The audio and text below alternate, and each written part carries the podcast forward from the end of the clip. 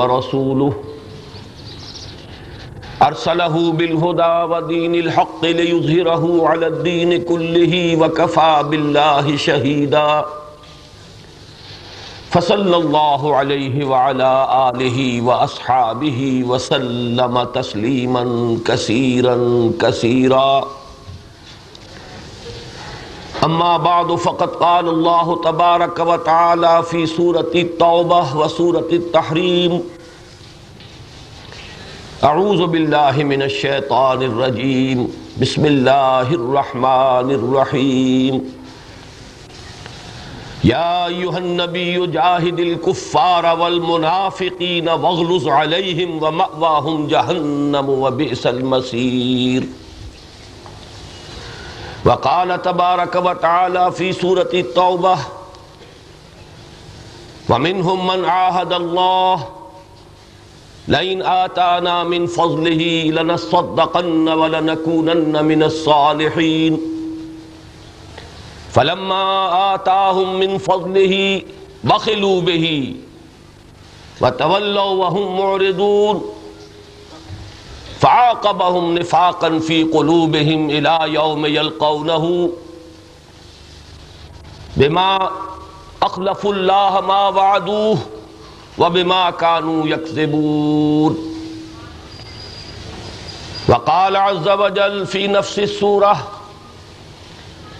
ان الله اشترى من المؤمنين انفسهم واموالهم بان لهم الجنه يقاتلون في سبيل الله فيقتلون ويقتلون.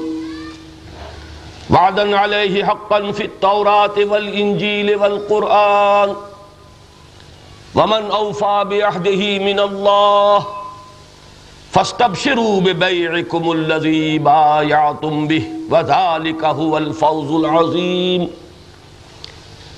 التائبون العابدون الحامدون السائحون الراكعون الساجدون الآمرون الآمرون بالمعروف والناهون عن المنكر والحافظون لحدود الله وبشر المؤمنين. صدق الله العظيم. رب اشرح لي صدري ويسر لي امري واحلل عقدة من لساني يفقهوا قولي. اللهم ربنا الهمنا رشدنا واعذنا من شرور انفسنا اللهم ارنا الحق حقا وارزقنا اتباعه وارنا الباطل باطلا وارزقنا اجتنابه. اللهم وفقنا لما تحب وترضى. آمين يا رب العالمين. معزز حاضرین اور محترم خواتین، آپ کے علم میں ہے کہ آج مجھے پاکستان کے مستقبل کے بارے میں گفتگو کرنی ہے کہ آیا پاکستان کا مستقبل روشن ہے یا تاریخ؟ تاریخ ہے تو کیوں؟ اور روشن ہو تو کیسے؟ لیکن ظاہر بات ہے کہ مستقبل کا تعلق لازمی طور پر حال اور ماضی کے ساتھ ہے۔ ہمیں پاکستان کے مستقبل کے بارے میں گفتگو کرتے ہوئے کسی قدر گفتگو اپنے حال کے بارے میں بھی کرنی ہوگی اور اپنے ماضی کو بھی ایک حد تک زیر بحث لانا ہوگا۔ ہمارا حال اس وقت کیا ہے؟ دنیا کیا کہہ رہی ہے؟ سن تو صحیح جہاں میں ہے تیرا فسانہ کیا؟ زبان نقل، زبان خلق کو نقارہ خدا سمجھو۔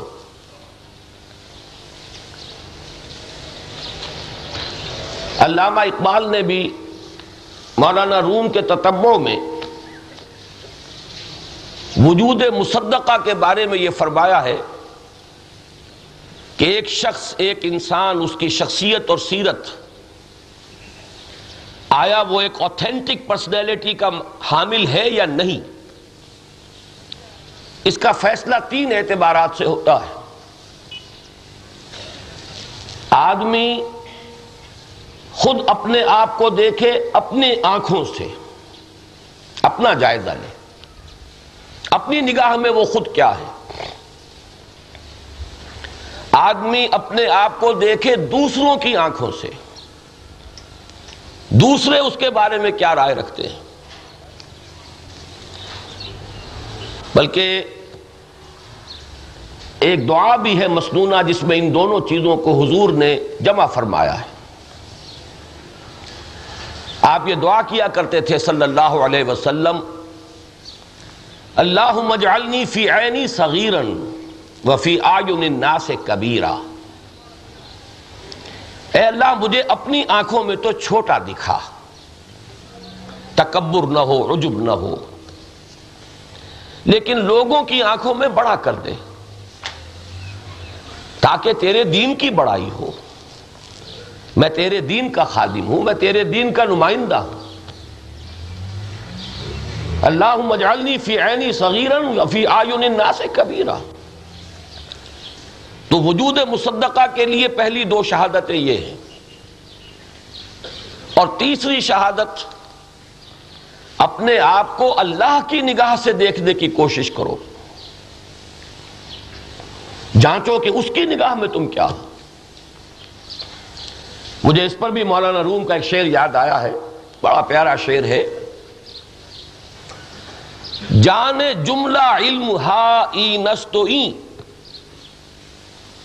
تاب دانی من کیم در یوم دین۔ تمام علم کا لب لباب اور خلاصہ یہ ہے جان جملہ علم ہا ای نستو ای۔ بس یہی ہے یہی ہے۔ تاب دانی من کیم در یوم دین، کہ تمہیں یہ معلوم ہو جائے کہ قیامت کے دن میرا کیا حشر ہوگا، کیا حال ہوگا، میں کیا ہوں گا، کس کے جھنڈے تلے کھڑا ہوں گا۔ ابھی سورہ کہف کے حوالے سے آپ سن رہے تھے، دودھ کا دودھ، پانی کا پانی جدا ہو جائے گا۔ اسی حوالے سے ہمیں جائزہ لینا ہے کہ ہم قومی سطح پر، ملکی سطح پر اس وقت کیا ہیں۔ کسی وجود مصدقہ کے حامل ہیں یا نہیں؟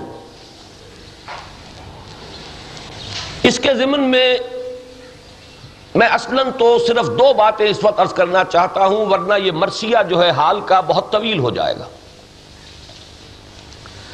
تن داغ داغ شد پمبا کجا کجا نہ ہم کس کس چیز کا تذکرہ کیا جائے؟ کس کس اعتبار سے زوال کے مظاہر جو ہیں ان کو سامنے لایا جائے۔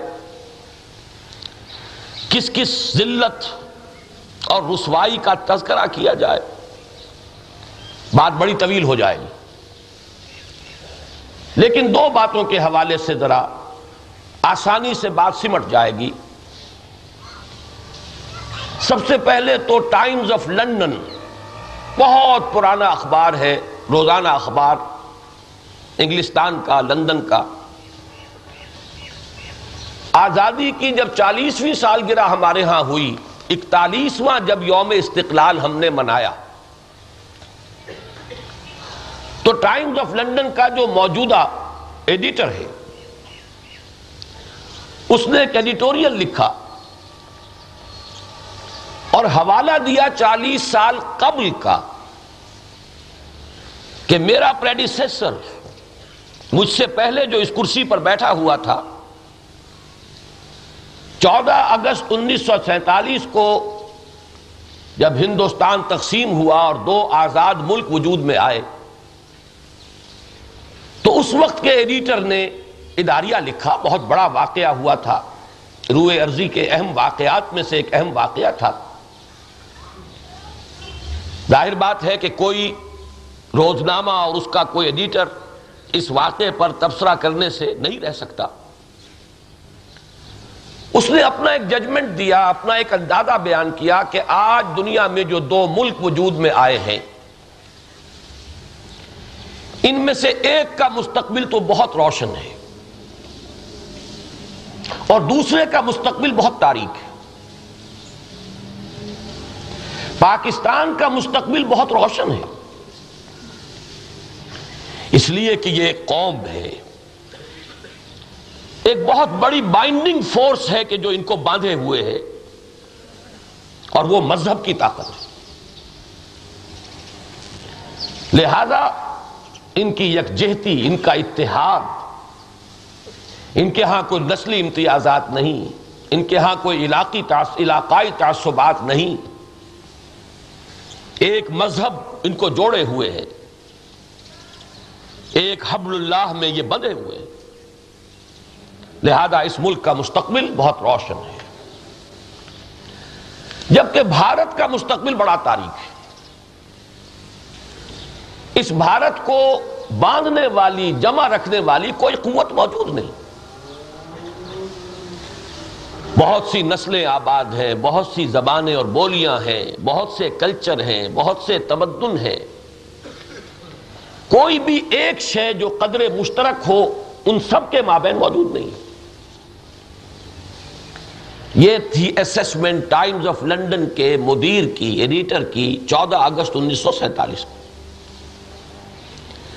اب جو اس وقت کا مدیر ہے، اس نے لکھا کہ چالیس برس کے بعد میں جب دیکھ رہا ہوں تو صورت بالکل برعکس ہے۔ بھارت ایک بہت بڑی طاقت بن چکا ہے۔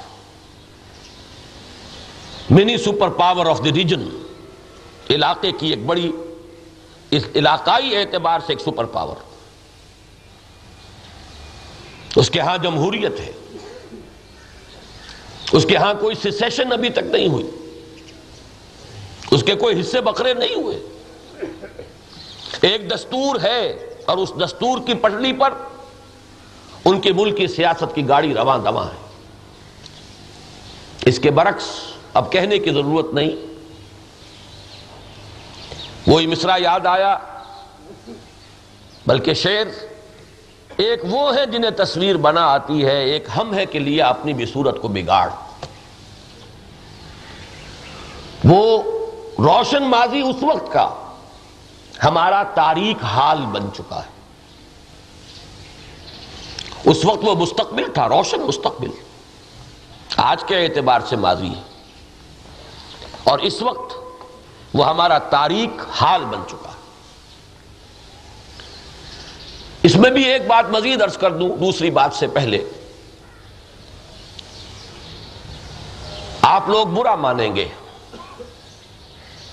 لیکن میں چاہتا ہوں کہ آپ چونکیں۔ حقیقت یہ ہے کہ پاکستان نظری اور نظریاتی سطح پر بھی ختم ہو چکا ہے۔ اور زمینی اور واقعاتی اعتبار سے بھی ختم ہو چکا ہے۔ وہ پاکستان آج نہیں ہے جو سن سینتالیس میں وجود میں آیا تھا۔ اس کو تو ہم حسرت سے کہتے ہیں، پاکستان دیٹ واز وہ پاکستان جو کبھی ہوتا تھا، وہ تو اب نہیں ہے۔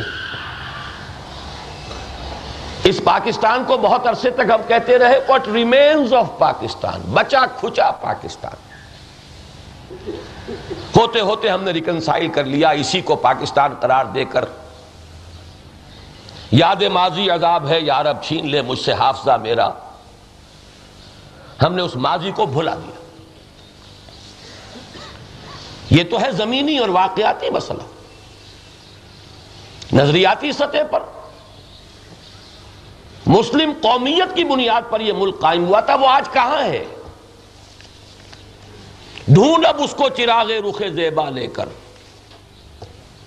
ہر چند کہے کہ ہے، نہیں ہے۔ کہاں ہے مسلم قومیت؟ اندرا گاندھی نے تو یہ کہا تھا سن اکہتر میں کہ ہم نے دو قومی نظریے کو خلیج بنگال میں غرق کر دیا ہے۔ آج تو اس پاکستان میں بھی تلاش کیجیے ڈھونڈ اب اس کو چراغ رخ زیبا لے کر۔ کہاں ہے وہ نظریہ پاکستان؟ کہاں ہے وہ مسلم قومیت؟ اب تو ہمارے زیڈ سلیری صاحب بھی تھک گئے۔ مسلم نیشنلزم پر لکھتے لکھتے اب نام نہیں لیتے۔ کب تک لکھتے رہے؟ ایک ہوائی اور خیالی بات کے اوپر کب تک تباہ آزمائی ہوتی رہے؟ اب تو قومیتیں ہیں، عصبیتیں ہیں، لسانی بھی ہیں، نسلی بھی ہیں، علاقائی بھی ہیں۔ مسلم قومیت حبام منصورہ نسیم منسیہ۔ ان دونوں حقائق کو سامنے رکھیے۔ بات بری لگتی ہے، آدمی حقائق کو دیکھنے کے لیے تیار نہیں ہوتا۔ آنکھیں بند کر لینے میں عافیت ہے۔ لیکن واقعہ یہ ہے کہ دونوں اعتبارات سے پاکستان ختم ہو چکا۔ ہے اب اگر اللہ نے توفیق دی تو اب اس کی ریبرتھ ہوگی۔ اب اس کا دوسری مرتبہ جنم ہوگا انشاءاللہ۔ میری آج کی گفتگو میں وہ رخ بھی آئے گا۔ لیکن اس وقت حال کو دم سمجھ لیجیے، جائزہ لے لیجیے۔ حقائق سے صرف نظر کرنے کی ضرورت نہیں۔ ابھی اسی کے ذیل میں ٹانک لیجیے، ملک کا دو لخت ہونا، تاریخ کی عظیم ترین حزیمتوں میں سے ایک کا کلنگ کا ٹیکہ ہمارے ماتھے پر لگنا۔ نوے ہزار سے زائد ایک لاکھ کے لگ بھگ ہمارے کڑیل جوانوں کا وہ ریگولر آرمی یا پیرا ملٹری فورسز، ملیشیا یا پولیس، جو بھی تھی، کڑیل جوان، سپاہی اور جوان سے لے کر جرنیل تک۔ اس کا ان ہندوؤں کی قید میں جانا کہ جن پر آٹھ سو برس تک حکومت کی تھی۔ ان کے سینوں پر تو داغ اتنا گہرا ہے کہ انہوں نے ہزار سال کہا ہے۔ اندرا گاندھی نے کہا تھا we have endured thousand years defeat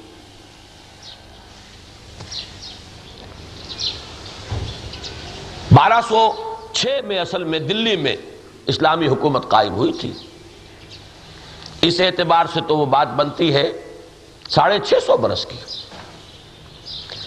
لیکن یہ کہ اگر محمد ابن قاسم رحمہ اللہ کی آمد سندھ کی جو ہے اس کو شامل کریں گے تو پھر وہ ہزار برس سے بھی زائد ہے۔ لیکن غالباً ایوریج نکال کر تھاؤزنڈ ایئرس ڈیفیٹ ہم نے اپنی ہزار سالہ شکست کا بدلہ چکا دیا۔ اس سے بھی زیادہ افسوسناک تکلیف دہ بات۔ مذہب اور اخلاق دونوں کے اعتبار سے جائزہ لیجیے۔ اگر میں یہ کہوں تو بات غلط نہیں ہوگی کہ دیوالا نکل چکا ہے۔ لیکن یہ کہ اگر کوئی شخص اس حد تک نہ جانا چاہے، تو یہ مانے بغیر تو چارہ نہیں کہ جس جگہ ہم انیس سو سینتالیس میں تھے، اس سے بہت پیچھے جا چکے۔ آج جھوٹ ہمارے ہاں جس درجے میں ہے، اس وقت اتنا نہیں تھا۔ آج بے حیائی ہمارے ہاں جس درجے میں ہے، اس وقت اتنی نہیں تھی۔ آج بے ایمانی جتنی آج ہے، اس وقت نہیں تھی۔ یہ ہارس ٹریڈنگ کے نام سے لوگ واقف نہیں تھے۔ قوم کے قائدین کا بکنا اور اس طرح بکنا کہ مذہب کا جن کے ناتوں پر لیبل ہو۔ اور برمرا کہا جائے کہ اس نے دس لاکھ روپے لیے ہیں ہاں لیے ہیں۔ اخراجات کے نام پر لیے ہیں، دس لاکھ لیے ہیں۔ ہم بکے نہیں، ہم نے سودا کیا ہے۔ اس کا تصور مذہبی شخصیات تو بہت دور کی بات ہے۔ کسی ملحد کے بارے میں بھی انیس سو سینتالیس میں نہیں ہو سکتا تھا۔ ہر اعتبار سے جائزہ لے لیجیے۔ نفاق باہمی اور نفاق کردار دونوں ہم پر پوری طرح مسلط ہیں۔ ایک وہ کردار کا نفاق ہے جس کے بارے میں حضور نے فرمایا صلی اللہ علیہ وسلم، آیت المنافق سلاسن منافق کی تین نشانیاں ہیں۔ جب بولے جھوٹ بولے۔ وعدہ کرے، خلاف ورزی کرے۔ امین بنایا جائے، خیانت کرے۔ ہمارے ہاں جو جتنا بڑا ہے، اتنا ہی بڑا جھوٹا، اتنا ہی بڑا بے ایمان، اتنا ہی بڑا خائن ہے۔ اور یہ ہمارے ہاں اب معروف کے درجے میں آ چکا ہے، اس کے اندر کسی شرم اور حجاب کی ضرورت نہیں۔ اسی طریقے سے نفاق باہمی، وہ عذاب خدا بندی، اس کی لپیٹ میں ہم اس وقت ہیں۔ قل هو القادر، اے نبی، ان سے کہہ دیجیے، اے لوگوں کسی بھول میں نہ رہنا، وہ اللہ قادر ہے اس پر۔ ان یبعث علیکم کہ تم پر بھیج دے کوئی عذاب عذاب من فوقکم او من تحت ارجلکم۔ اوپر سے نازل کر دے عذاب یا تمہارے قدموں تلے سے نکال دے عذاب۔ او یلبسکم شیعا ویزیق بعضکم باس باس یا تمہیں گروہوں میں تقسیم کر کے ایک دوسرے سے ٹکرا دے کے ایک دوسرے کی قوت کا مزہ چکھو۔ ایک دوسرے کے خنجر، ایک دوسرے کے سینوں میں پیوست ہو۔ یہ بدترین عذاب ہے۔ جس میں اللہ کو نہ اوپر سے کچھ نازل کرنے کی ضرورت، نہ زمین کو پھاڑ کر کچھ نکالنے کی ضرورت۔ آپس میں لڑو، مرو۔ اور یہ کس جرم کی پاداش میں، یہ بات میں مرض کروں گا۔ میں نے حدیث کے حوالے سے وہ اخلاق والا عملی نفاق اور اس آیت کے اعتبار سے یہ نفاق باہمی، یہ تصادم باہمی، یہ ٹکراؤ، دونوں آپ کے سامنے رکھ دیے۔ یہ تو اصل میں ایک بات تھی۔ اس کی ذرا شرح ہو گئی، تفصیل ہو گئی۔ یہ تو ٹائمز آف لنڈن کے مدیر کے حوالے سے ایک بات کہی، اپنے آپ کو دیکھیے، دوسروں کی نگاہ سے۔ سن تو صحیح جہاں میں تیرا فسانا کیا؟ دنیا میں باتیں ہوتی ہیں، جنہیں بھی انٹرنیشنل پریس سے کوئی ربط و ضبط حاصل ہے، انہیں معلوم ہے۔ گاہے گاہے تبصرے آتے ہیں، Pakistan is at the verge of balkanization Pakistan تو ٹکڑے ٹکڑے ہونے کے بالکل سرحد پر پہنچ چکا ہے۔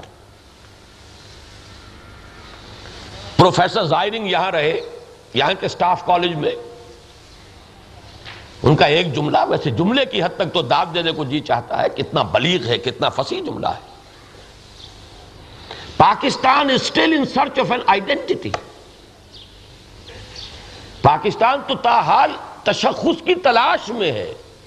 میں کیا ہوں، میں کون ہوں، میں کیوں ہوں، یہی نہیں معلوم۔ تو قومی سطح پر ہمارا وجود مصدقہ کہاں ہے؟ نہ ہماری اپنی آنکھوں میں، نہ دنیا کی آنکھوں میں۔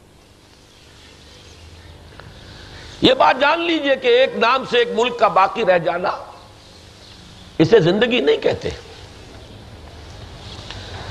آج کی دنیا میں صورتحال بدل چکی ہے۔ سپر پاورز کا ٹکراؤ، تقابل، اس کی وجہ سے چھوٹی چھوٹی ریاستیں، چھوٹے چھوٹے ملکوں کو بھی ایک تحفظ ملا ہوا۔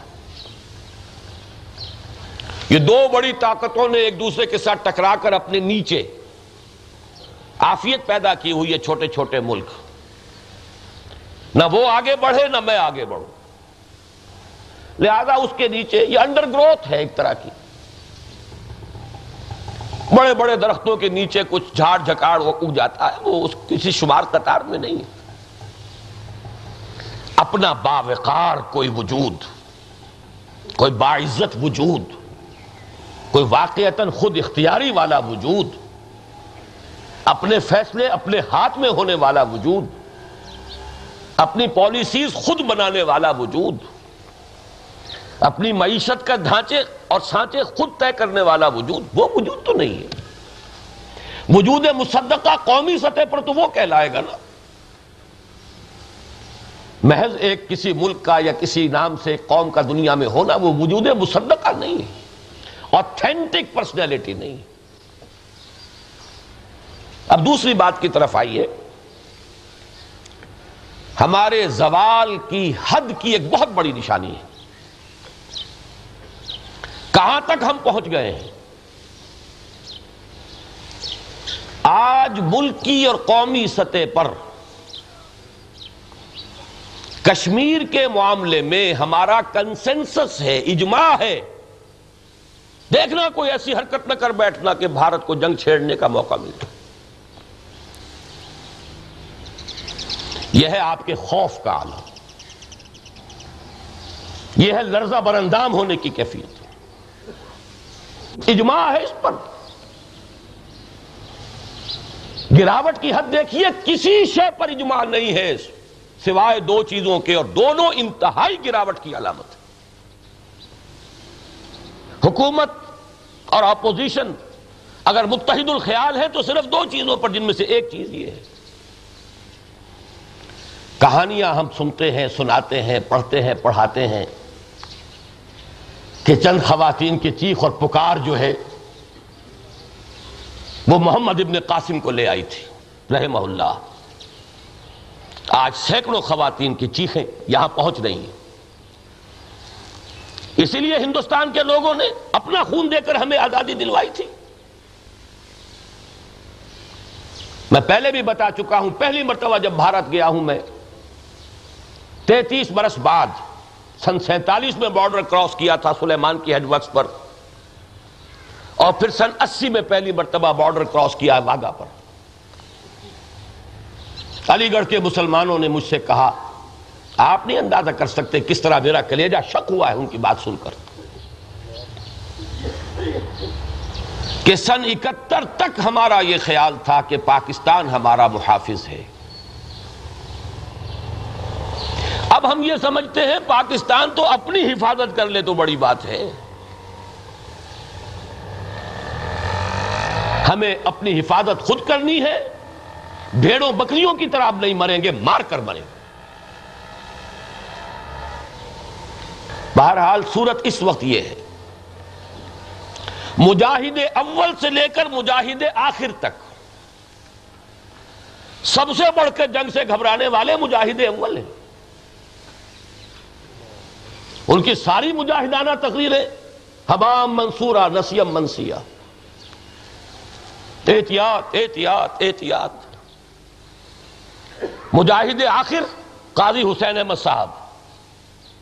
حال یہ کہ ایک ہی سانس میں دو باتیں کریں گے، قتال کی بھی، جنگ کی بھی۔ وہ جو کانفرنس ہوئی تھی، کشمیر کانفرنس، اسی کا یہ پیڈ لیے بیٹھا ہوں، آزاد کشمیر کی حکومت کے تحت۔ قتال اور جنگ کی بات کر کے آخری بات یہ کہ انہیں کوئی ضرورت نہیں ہے، نہ آدمیوں کی، بس پیسے کی ضرورت ہے۔ سیاست دانوں کی یہ ضرورت ہے۔ عہد حاضر کی ڈپلومیسی کا یہ تقاضا ہے کہ ادھر رخ کریں گے تو جہاد اور قتال، ادھر رخ کریں گے تو ہم حکومت کے ساتھ ہیں، حکومت کی بات صحیح ہے، پالیسی درست ہے۔ پبلک میں آئیں گے، حکومت پر تنقید۔ لیکن میں اس وقت حکومت یا اپوزیشن کے حوالے سے بات نہیں کر رہا۔ میری اپنی رائے بھی یہی ہے کہ واقعتاً حالات ایسے ہیں۔ صورت واقعہ ہے ریئلزم ہے، حقائق کو دیکھیے۔ ابھی تین دن ہمارے ہاں جو سیمینار رہا، دعوت رجوع القرآن پر، ایک ہندی بھارتی عالم دین ایسی بات کہہ گئے، مولانا اخلاق حسین قاسمی۔ اپنے گھر کا فساد دور نہیں ہوتا اور دوسروں سے جہاد کی باتیں کرتے ہو۔ بتائیے، اس سے زیادہ بلیغ جملہ کوئی ہوگا؟ کیا حال کراچی میں ہے، کیا حیدرآباد میں ہے، کیا تمہاری محاذ آرائیاں ہیں، کیا سندھ کے اندر ایک لاوا ہے؟ جہاد جہاد جہاد۔ گھر کا فساد دور نہیں ہو رہا۔ ہاں یکجہتی ہوتی۔ اس قوم کے اندر اتحاد ہوتا، یہاں حقیقت لوگوں کی نمائندہ حکومت ہوتی، جسے معلوم ہوتا کہ عوام ہمارے پیچھے ہیں۔ پھر یقیناً کوئی لیاقت علی پھر مکہ دکھاتا، اور اس مکے کو دنیا کے اندر سمجھا جاتا کہ ہاں یہ مکہ مکہ ہے۔ لیکن حالات اپنا گھر تلپٹ ہے، شیرادہ بکھرا ہوا ہے۔ بدترین صورت حال ہے۔ یہ واقعیت سامنے رکھیے۔ میں اس وقت سیاسی تقریر نہیں کر رہا، قومی سطح پر بات کر رہا ہوں۔ رائے میری بھی یہی ہے کہ کوئی ایسی حرکت نہیں ہونی چاہیے کہ ہندوستان کو جواب ملے جنگ کا۔ ہاں جنگ مسلط ہو جائے، پھر معاملہ بالکل اور ہے۔ پھر وہ دفاعی جنگ، اس کے اندر تو اللہ تعالیٰ کی وہ نصرت ہر وقت شامل حال ہو اور ہمیں اپنے ایک ایک گھر کو مورچہ بنا کر لڑنا۔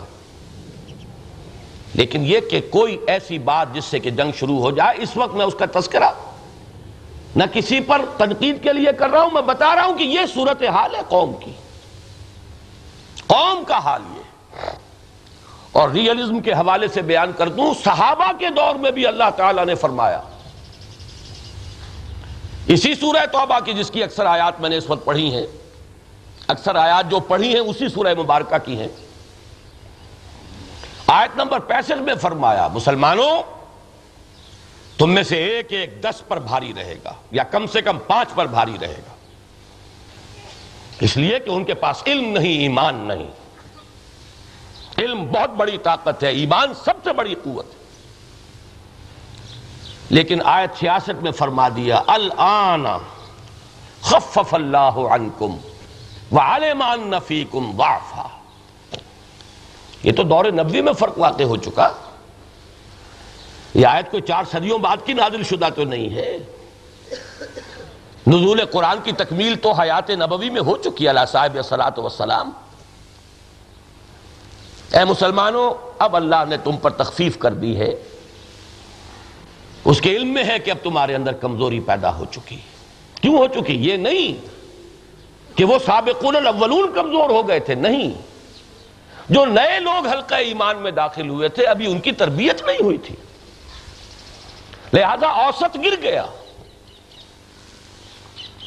ان میں سے ہر ایک اسی مقام پر ہے۔ ابو بکر اور عمر اور عثمان اور علی میں کوئی کمی نہیں ہے۔ معاذ اللہ سم معاذ اللہ۔ لیکن اب جو کثیر تعداد میں لوگ آئے ہیں، ابھی ان کی تربیت تو اس درجے کی نہیں ہوئی۔ لہذا اوسط گر گیا ہے۔ اب یہ کہ ایک اور دو کی نسبت۔ تو ان حقائق کے اعتبار سے صحیح بات وہی ہے۔ لیکن یہ ایک انڈیکس تو ہے نا۔ ہم کہاں ہیں اس وقت؟ کہ اتحاد اگر ہے، اتفاق رائے ہے، تو اس مسئلے پر۔ بہت عرصے کے بعد اب ان کے دیکھنے کو آنکھیں ترستیاں ہیں۔ وہ ترستی ہوئی آنکھوں کو، اتفاق کی کوئی بات نظر آئی تو یہ نظر آئی۔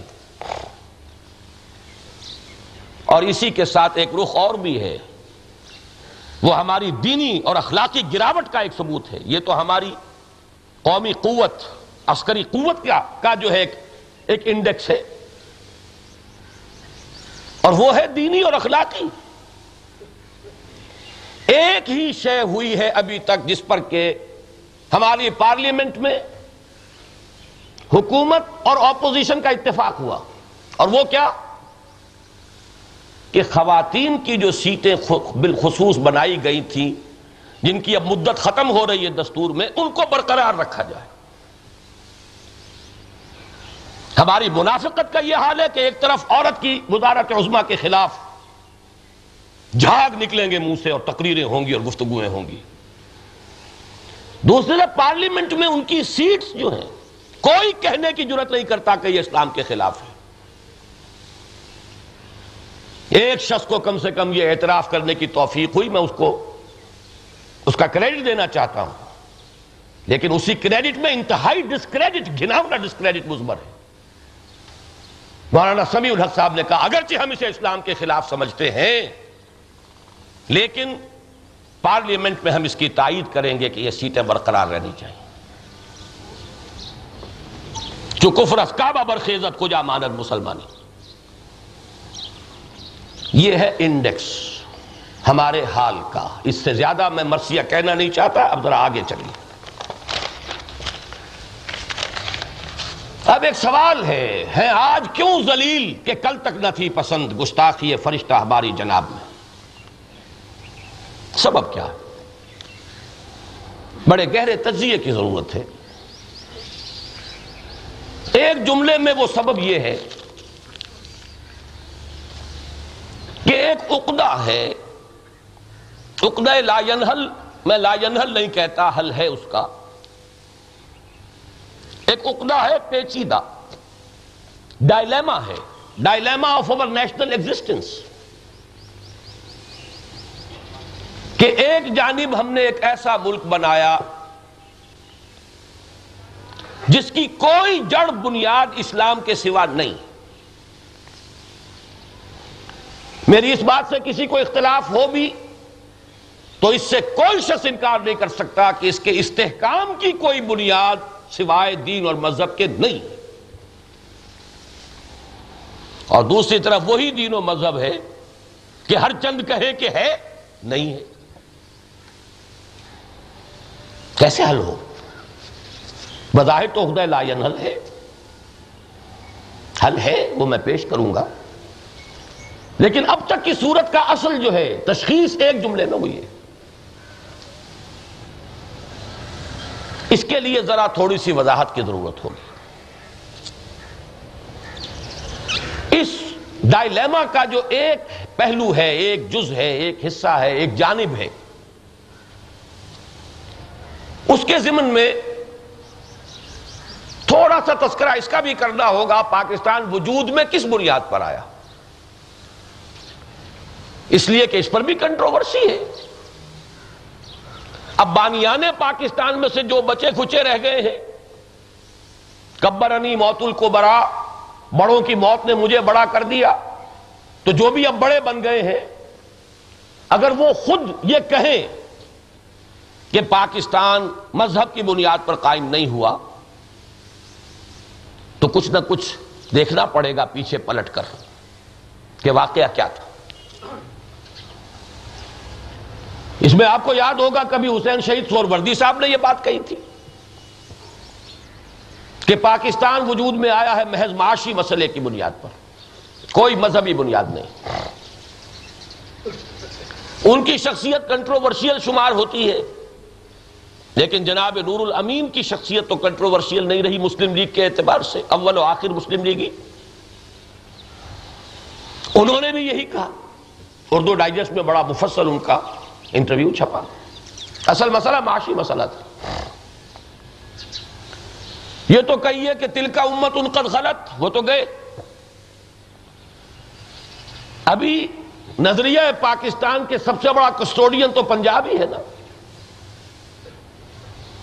اس کے دو اس وقت کے بچے کھچے۔ بقیت السلف۔ دولتانہ صاحب ہے یا شوکت حیات خان صاحب ہے؟ دولتانہ صاحب نے کہا یہ خالص سیاسی مسئلہ تھا، اس کا مذہب سے کوئی تعلق پھر جب کچھ پکڑ ہوئی تو ادھر ادھر کچھ چکر کھائے انہوں نے، لیکن دلدل میں پھنستے چلے گئے مزید۔ اور شوکت حیات صاحب نے تو آخری بات کہہ دی کہ یہ پاکستان کا مطلب کیا؟ لا الہ الا اللہ، یہ تو کچھ چھوکروں کا، نوجوانوں کا ایک نعرہ تھا، یہ کوئی سنجیدہ بات نہیں تھی۔ تو اب نوجوانوں کو کیا کہیں؟ اگر وہ کنفیوژن میں ہوں، اگر انہیں پاکستان کی آئیڈینٹی کے بارے میں اگر اشکال ہو، تو ٹو بلیم الزام کس پر جائے گا؟ لیکن تھوڑا سا جائزہ لے لیں۔ اس میں ہے کچھ پہلو ایسے کہ جو کنفیوژن کا اور غلط فہمیوں کا یا فکری الجھاؤ کا سبب بنتے ہیں۔ اس لیے کہ اس کے تین لیول ہیں مختلف۔ جس کی مثال میں دیا کرتا ہوں۔ کہ آپ کو معلوم ہے؟ حیات کا مبدا ازرو قرآن پانی ہے۔ خلق من الماء کل شعین حی۔ یہ پانی ہمارے روح ارضی پر تین لیولز میں ہے۔ ایک تو ہے زمین کی سطح پر پانی بہ رہا دریا ہے، ندیاں ہیں، چشمے ہیں۔ ایک ذرا زیر زمین بہت قریب ہے، سب سوائل واٹر تیس فٹ، چالیس فٹ، ساٹھ فٹ، ستر فٹ۔ یہ نلکوں سے بھی نکال لیتے ہیں کنویں سے بھی نکالتے ہیں۔ ایک پھر بہت نیچے جا کر تین سو، چار سو، پانچ سو، چھ سو فٹ۔ یہ نہایت صاف، شفاف پانی۔ آج کل تو پینے کا پانی ڈرنکنگ پرپسز کے لیے تو اسی کو صحیح سمجھا جاتا۔ اسی طرح اس مسئلے کے بھی تین پہلو ہیں۔ ایک ہے بالکل رائٹنگ آن دی وال کے معنی، جیسے کہ دیوار پر ایک حقیقت لکھی ہو اور وہ یہ ہے کہ پاکستان اسلام کے نام پر بنا ہے۔ کوئی دولتانہ اس کا انکار نہیں کر سکتا، کوئی شوکت حیات اس کا انکار نہیں کر سکتا۔ نام پر بنا ہے۔ پوری دنیا مانتی ہے، مذہب کے نام پر بنا ہے۔ پوری دنیا کہتی ہے کہ دو ملک ہیں اس وقت دنیا میں جو مذہب کے نام پر بنے ہیں۔ ایک پاکستان، دوسرا اسرائیل۔ اسرائیل کے بارے میں یہ بات غلط ہے، پاکستان کے بارے میں صحیح ہے۔ لیکن ذرا اس سے نیچے اتریے۔ یہ گراؤنڈ واٹر ہے، بڑا پولیوٹڈ سا ہے، گدلا بھی ہے۔ ذرا نیچے اتریے اور سوال اپنے سامنے یہ رکھیے کہ تحریک پاکستان کا اصل جذبہ محرکہ کیا تھا؟ ریئل موٹیویٹنگ فورس کیا وہ مذہبی جذبہ تھا؟ یا کوئی اور؟ میرے نزدیک یہاں اختلاف کی گنجائش ہے۔ اور میری اپنی رائے یہ ہے کہ مذہبی جذبہ نہیں تھا۔ میرے پاس اس کی دو اور دو چار کے مانند دلیل یہ ہے کہ مذہبی جذبہ اگر ہوتا تو قیادت مذہبی لوگوں پر مشتمل ہوتی۔ کسی تحریک کا جو اصل جذبہ ہوتا ہے، وہ سب سے گاڑھا اس کی قیادت میں نظر آنا چاہیے۔ تحریک پاکستان کی قیادت مذہبی لوگوں پر مشتمل نہیں تھی۔ مذہبی لوگ معاونین تھے۔ مددگار تھے سپورٹرز تھے۔ چاہے وہ پیر ہوں، چاہے علماء کرام ہو صوفیاء اظام ہو تو قائدین نہیں تھے۔ تو میں بھی مانتا ہوں مذہبی جذبہ نہیں تھا۔ پھر کیا تھا؟ کیا اسے صرف سیاسی قرار دیا جائے گا؟ یہ بھی غلط۔ کیا اسے صرف معاشی قرار دیا جائے گا؟ یہ بھی غلط۔ میں سبسٹیچیوٹ کرتا ہوں ایک لفظ۔ یہ ایک قومی مسئلہ تھا، قومی جذبہ تھا۔ ایک چھوٹی قوم کو بڑی قوم سے خطرہ لاحق ہو گیا تھا، خوف تاری ہو گیا تھا کہ بڑی قوم ہمیں ایکسپلائٹ کرے گی۔ معاشی طور پر بھی استحصال کرے گی۔ سماجی طور پر بھی ہمیں دبا دے گی۔ تمدنی اور کلچرل سطح پر، ثقافت کی سطح پر بھی ہماری آئیڈینٹی ختم کر دے گی۔ یہ بھی اندیشہ تھا کہ ہم سے انتقام بھی لے گی، ہم نے بھی جو کچھ کیا ہے وہ ہمیں معلوم ہے۔ جب ان کا وقت آئے گا، اختیار مطلق ان کے ہاتھ میں آ گیا، تو وہ گن گن کر حساب لیں گے۔ سب کانشس مائنڈ میں یہ فیئر بھی تھا۔ تو یہ فیئر کمپلیکس خوف کا ایک جذبہ۔ ایک چھوٹی قوم کو بڑی قوم کا خوف، یہ قومی جذبہ تھا۔ قوم کی ظاہر بات ہے کہ قوم کی زبان، قوم کی کا مذہب، قوم کی ثقافت، قوم کی سیاست، قوم کی معیشت سب اس میں آ گئی۔ ہاتھی کے پاؤں میں سب کے پاؤں۔ اب آئیے نیچے۔ جس قوم کو یہ خوف لائق ہوا تھا، اس قوم کی قومیت کی بنیاد کیا تھی؟ کیا وہ ایک مشترک نسل کی وجہ سے ایک قوم تھی؟ کیا ایک زبان بولنے کی وجہ سے قوم تھے؟ قومیت کی جتنی بنیادیں ہیں سب کی نفی ہو جائے گی۔ وہ قوم تھے تو صرف اور صرف مذہب کی بنیاد پر تھے۔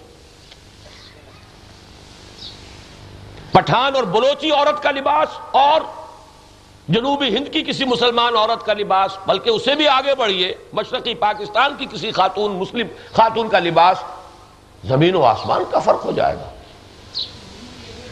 پٹھان اور بلوچی جو ہے، یہ سمجھ نہیں سکتے کہ یہ لباس ہے۔ ایٹنگ ہیبٹس کتنی مختلف۔ جو انتہائی رغبت سے ایک بنگالی مسلمان، ناچ بھات، مچھلی کے ساتھ چاول، جس طرح کھاتا ہے، جس طرح کی مچھلی وہ کھاتا ہے، آپ کو معلوم ہے، اکثر ہم میں سے اس کو دیکھ نہیں سکیں۔ گے تو یہ کسی زبان، کسی نسل، کسی ثقافت، کسی کلچر کی بنیاد پر ایک قوم نہیں تھے، یہ قوم تھے مذہب کی بنیاد پر۔ تو سب سے صاف پانی جہاں سے نکلا وہ بھی مذہبی کا ہے۔ کوئی جڑ بنیاد فائنل انالیسس میں اس ملک کی نہیں ہے سوائے مذہب کے اسلام۔ میں لیکن چلیے اس کو چھوڑ دیتے ہیں، یہ مستقبل کا مورخ ابھی اور مستقبل جو آنے والا ہے۔ اس وقت کے اعتبار سے تو ہم بھی مستقبل میں بیٹھے ہیں اس وقت۔ لیکن چلیے، اور آگے چھوڑ دیجیے۔ اصل مسئلہ یہ کہ اس وقت اس کے استحکام کی کوئی بنیاد ہے۔ کوئی تو قدر مشترک ہوتی ہے جو ابن خلدون نے ایک لفظ استعمال کی عصبیت۔ کسی قوم اور ملک کی قوت اور استحکام کے دار و مدار کسی عصبیت پر ہوتی۔ نسلی عصبیت ہو، لسانی عصبیت ہو، کوئی عصبیت ہوگی نا؟ یہ عصبیت کو ہم لوگ برا لفظ سمجھتے ہیں، عصبیت برا لفظ نہیں ہے۔ عصبیت جاہلی بری شے ہے۔ عصبیت، کچھ لوگوں کو جوڑنے والی جو شے ہے، وہ عصمیت کہلاتی۔ وہ نحن عصبہ حضرت یوسف کے بھائیوں نے یہ کہا تھا نا، آپس میں گفتگو کرتے ہوئے۔ یہ ہمارے ابا جان جو ہے حضرت یعقوب علیہ السلام، پتہ نہیں کیا ہے؟ یہ محبت کرتے ہیں یوسف سے اور اس کے چھوٹے بھائی سے، بنیامین سے وہ نحن عصبہ۔ حالانکہ ہم ایک گروہ ہے طاقت ہے دست، جوان۔ ہم بازو ہیں۔ تو عصبہ سے عصبیت ہے۔ اجتماعیت کی شیرادہ بندی کرنے والی کوئی شے، کوئی عصبیت۔ کوئی عصبیت ہوگی تو وہ اجتماعیت مضبوط ہوگی، نہیں ہے تو وہ شیرادہ منتشر ہوگا۔ تو ہماری کون سی عصبیت ہے؟ دیکھیے، ملکوں کے استحکام کے لیے جو چیزیں دنیا میں بالعموم ہوتی ہیں، میں ایک ایک کو آپ کے سامنے رکھ رہا ہوں۔ اور آپ دیکھیں گے کہ ان میں سے کوئی شے ہمارے پاس نہیں ہے۔ پہلی ایک چیز ہوتی ہے تاریخی تقدس ہسٹوریکل سینکٹی ایک ملک پانچ ہزار برس سے ایک ہی نام سے، ایک ہی سرحدوں سے چلا آ رہا ہے۔ تو اس کو ایک تقدس حاصل ہو گیا ہے۔ ایک سینکٹی حاصل ہوئی ایک اوتھینٹسٹی حاصل ہوئی کوئی دوسرا ملک اس کے اوپر قبضہ کر لے، اس کے کسی حصے پر یا پورے پر، تب بھی اس کا نام نہیں بدلا کرتا۔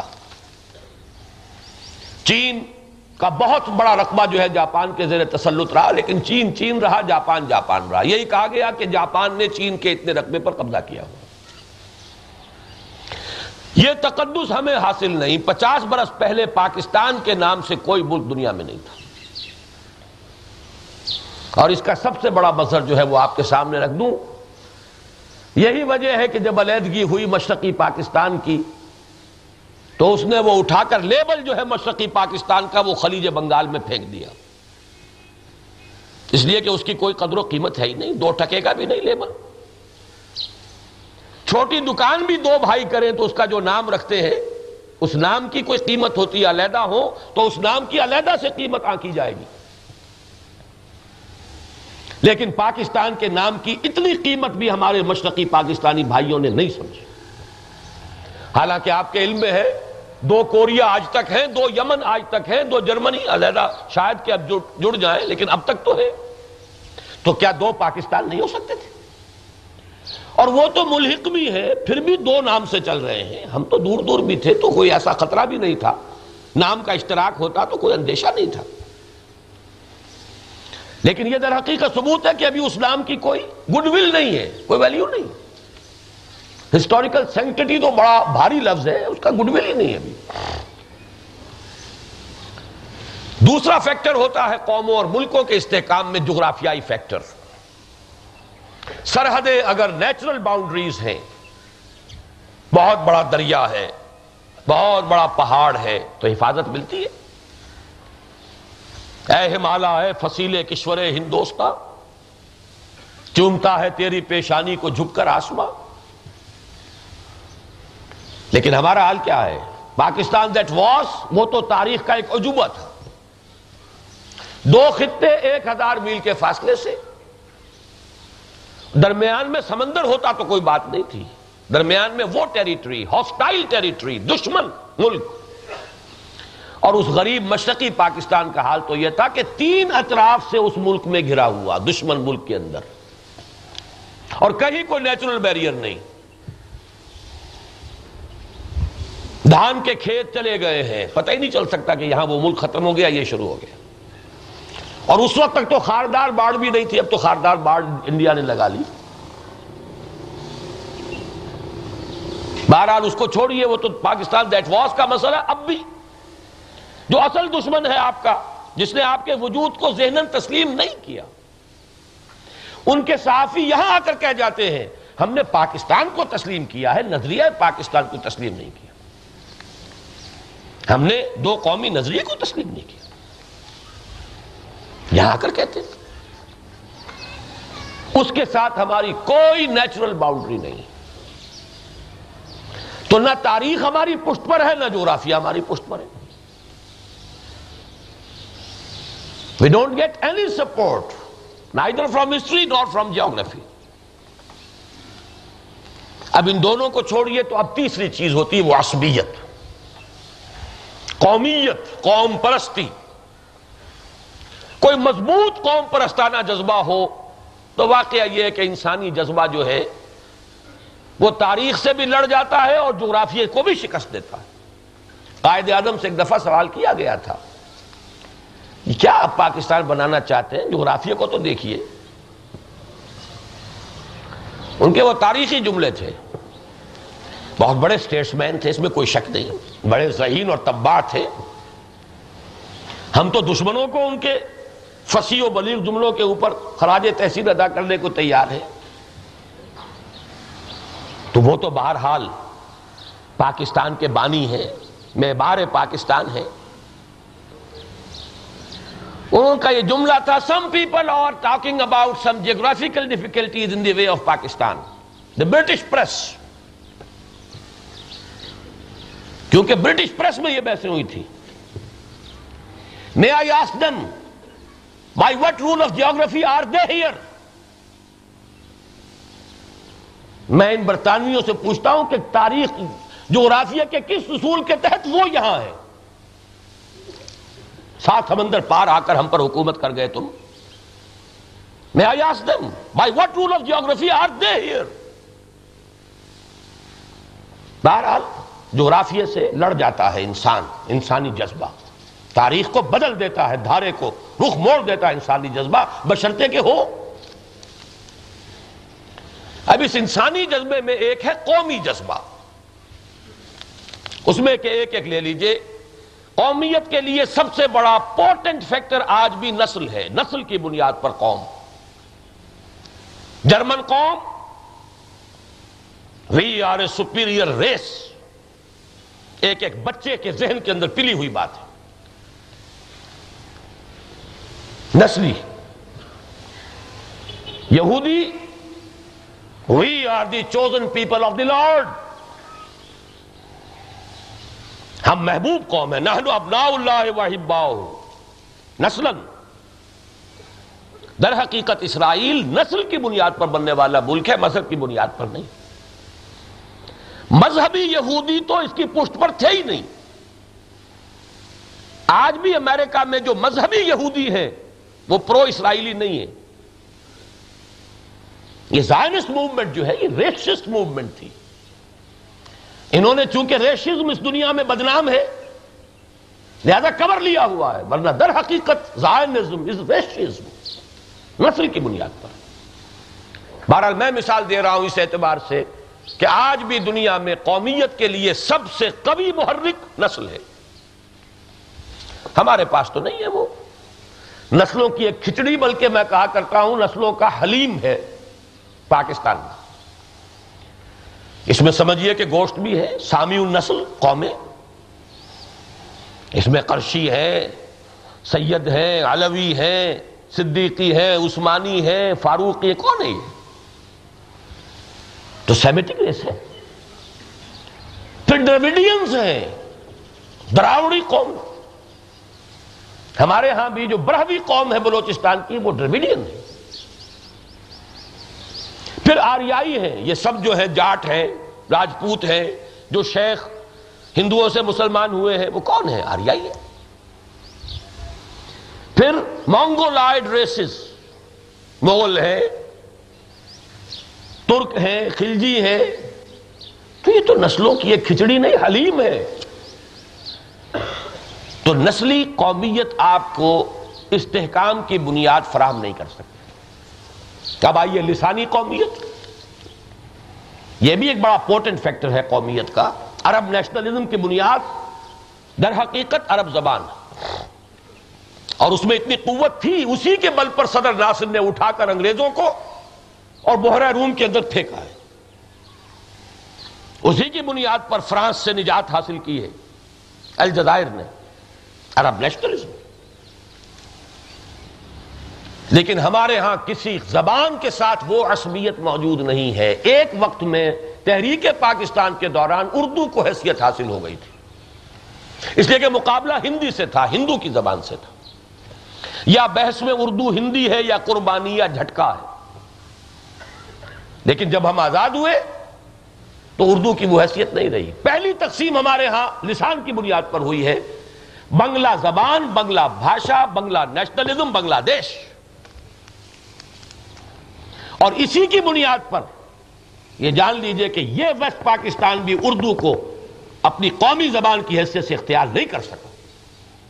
کم از کم ایک زبان ایسی ہے جو اردو کی سپریمیسی قبول کرنے کو ہر کس تیار نہیں۔ اور ان کا کلیم ہے، بے بنیاد نہیں ہے، اردو کل کی چھوکری ہے۔ تین سو چار سو برس سے پہلے اس کا وجود نہیں تھا۔ سندھی زبان بڑی قدیم زبان ہے۔ قرآن مجید کی پہلی تفسیر سندھی زبان میں لکھی گئی ہے۔ اس کا کلیم ہے۔ بہرحال میں اس پر زیادہ بحث میں نہیں جانا چاہتا۔ کاش کہ ہمارے رہنماؤں کو عقل ہوتی۔ اور پاکستان بننے کے فوراً بعد عربی زبان کے حق میں یہاں فیصلہ ہو جاتا سرکاری زبان کے لیے۔ نہ بنگلہ بھاشا کے لیے عصبیت ابھرتی اور نہ سندھی زبان کے لیے عصبیت ابھرتی۔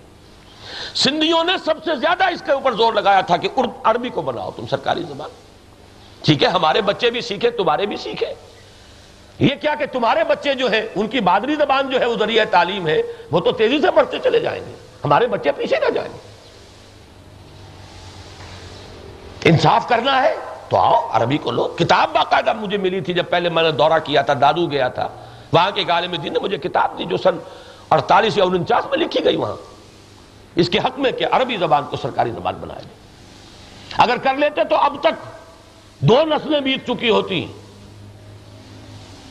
ہم عرب دنیا کا حصہ بن چکے ہوتے اور کہنے والے تھے، سر آغا خان نے یہ بات کہی۔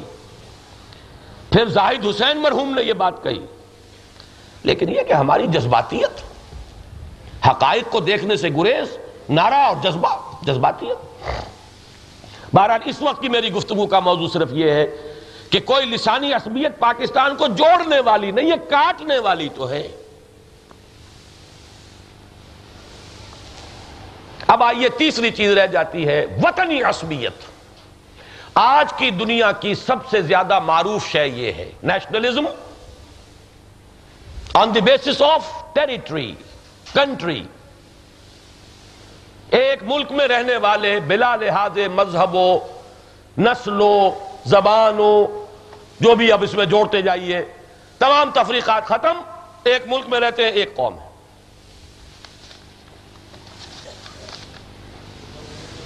لیکن کان کھول کر سن لیجیے میری بات۔ پاکستانی قومیت ہمارے پاسپورٹوں پر لکھنے کے لیے تو ہے۔ نیشنلٹی پاکستانی لیکن حقیقت میں پاکستانی قومیت کا وجود نہ آج تک ہوا ہے، نہ قیامت تک ہوگا۔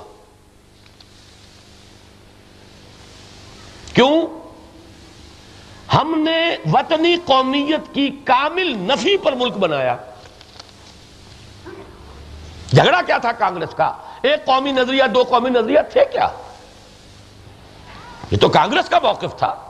ہندو ہو، مسلمان ہو، سکھ ہو، پارسی ہو، عیسائی ہو، ایک قوم ہے، بھارت۔ انڈین۔ ہم نے کہا، نو۔ ہم قائد اعظم کے الفاظ، ہم قومیت کے ہر معیار اور تصور کے مطابق ایک علیحدہ قوم۔ ہماری قومیت کی بنیاد ہمارا مذہب ہے، ہمارا کلچر ہے، ہماری ثقافت ہے۔ اور علامہ اقبال جو مصور پاکستان ہے انہوں نے تو وہ بات کہی ہے۔ کہ عرض کیجیے، جوہر اندیشہ کی گرمی کہاں؟ کچھ خیال آیا تھا وحشت کا کہ صحرا جل اٹھا۔ اس دور میں میں اور ہے، جام اور ہے، جم اور۔ ساقی نے بنا کی روش لطف و ستم اور۔ تہذیب کے آزر نے ترشوائے سنم اور۔ اور مسلم نے بھی تعمیر کیا اپنا وطن اور۔ ان تازہ خداؤں میں بڑا سب سے وطن ہے۔ جو پیرہن اس کا ہے، وہ مذہب کا کفن ہے۔ اب آپ وطن کی بنیاد پہ بنانا چاہتے ہیں۔ ناممکن۔ مسلمان کا خمیر جس مٹی سے اٹھا ہے، اس میں زمین کی عظمت اور تقدس کا کوئی حصہ ہے ہی نہیں۔ ہر ملک ملک کے ماس کے ملک خدا ماس آفاقیت ہے مسلمان کے خمیر میں۔ اور خاص طور پر ہندوستان کا مسلمان۔ یہ بر عظیم پاک و ہند کا مسلمان۔ اس نے تو اپنے دکھ پر کبھی آنسو نہیں بہائے، باہر کے مسلمانوں کے دکھ کے اوپر رویا ہے۔ وہ ترابلس کے مسلمان کا دکھ ہو، وہ ترکی کے مسلمان کا دکھ ہو، اس پر آنسو بہائے۔ کیف القرار و قدموں کے سالامنا بے ترابلس حمید الدین فراہی رو رہے ہیں، کیسے قرار آئے کہ ہمارے جھنڈے ترابلس کے اندر سرنگو ہو گئے؟ ایک بچی فاطمہ جو ہے شہید ہوتی ہے اور اس بر عظیم کا برہمن زادہ رمز آشنا روم و تبریدست وہ خون کے آنسور ہوتا ہے۔ ہاں حضور کی خدمت میں بھی پیشی ہو رہی ہے۔ تو نبی کریم، میں آپ کے لیے تحفہ لے کر آیا ہوں۔ یہ آپ گینا، تراب لس کے شہیدوں کا ہے لہو اس میں۔ اپنے حال پر تو مسلمان نہیں رویا خلافت کی تحریک چلی تو یہاں چلی۔ کیا وہ ہندوستان کا مسئلہ تھا؟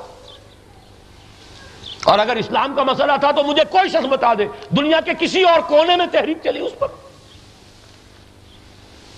اور یہاں چلی اور ایسی چلی کہ ہندو کو شامل ہونا پڑا۔ مہاتما گاندھی، کہاں گاندھی، کہاں خلافت؟ لیکن عقل تو تھی نا اس کے پاس۔ وہ جانتا تھا کہ اس وقت اگر مسلمانوں کی اس تحریک کے اندر ہم شامل نہ ہوئے، تو سیاسی طور پر مسلمانوں کو اپنے ساتھ لینا کبھی ممکن نہیں ہو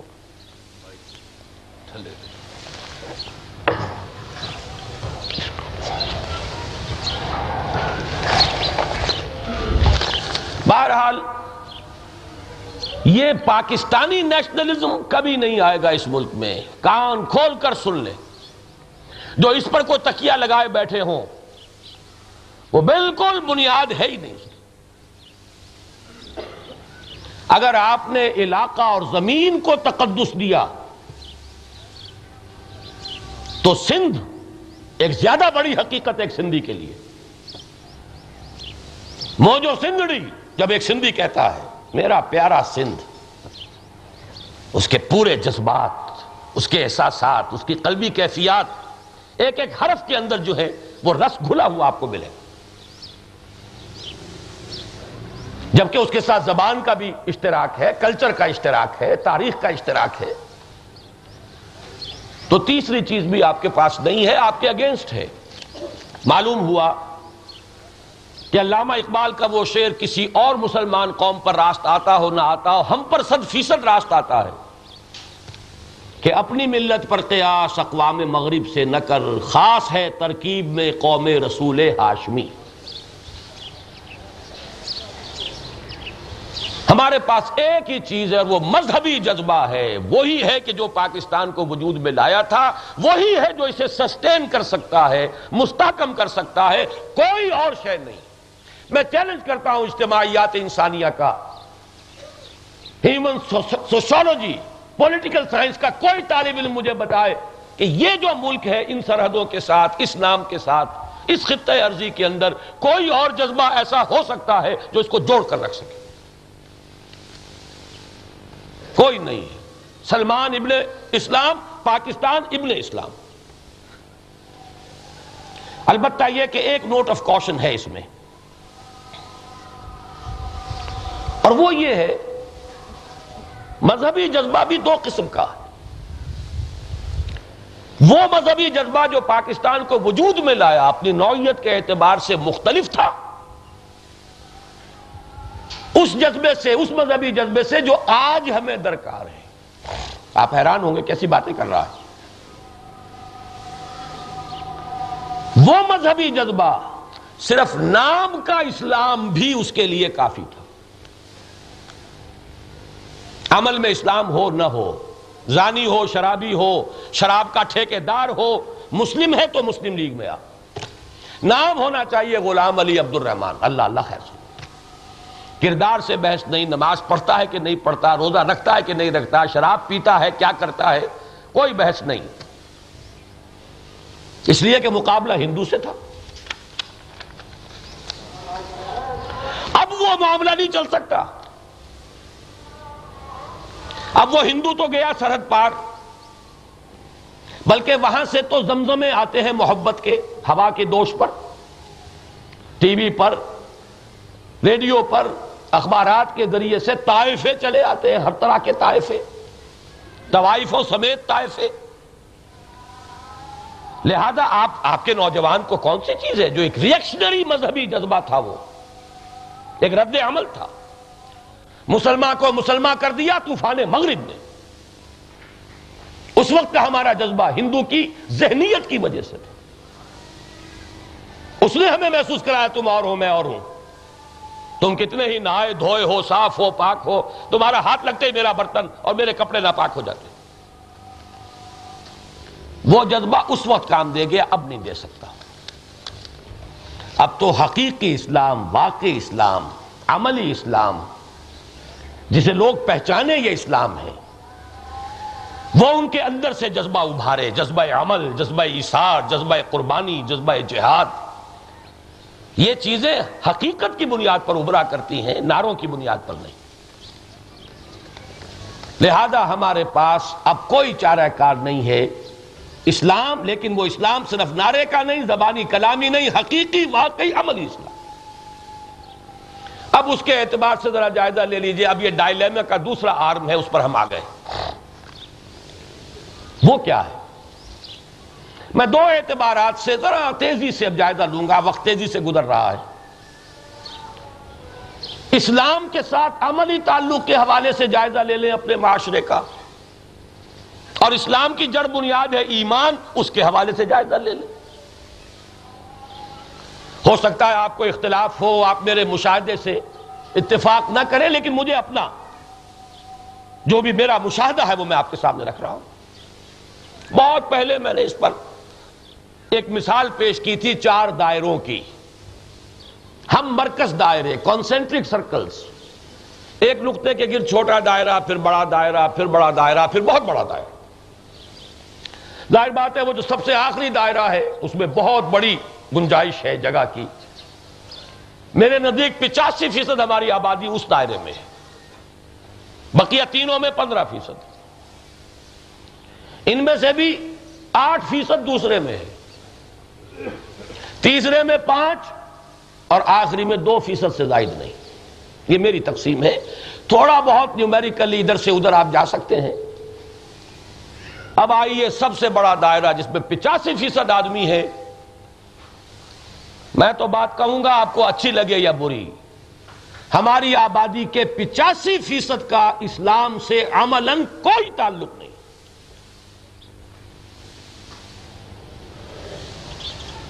اس لیے کہ عملی تعلق کے لیے ایک ہے پیمانہ جو محمد رسول اللہ نے دیا ہے۔ وہ پیمانہ چلے گا، میرا اور آپ کا نہیں چلے گا۔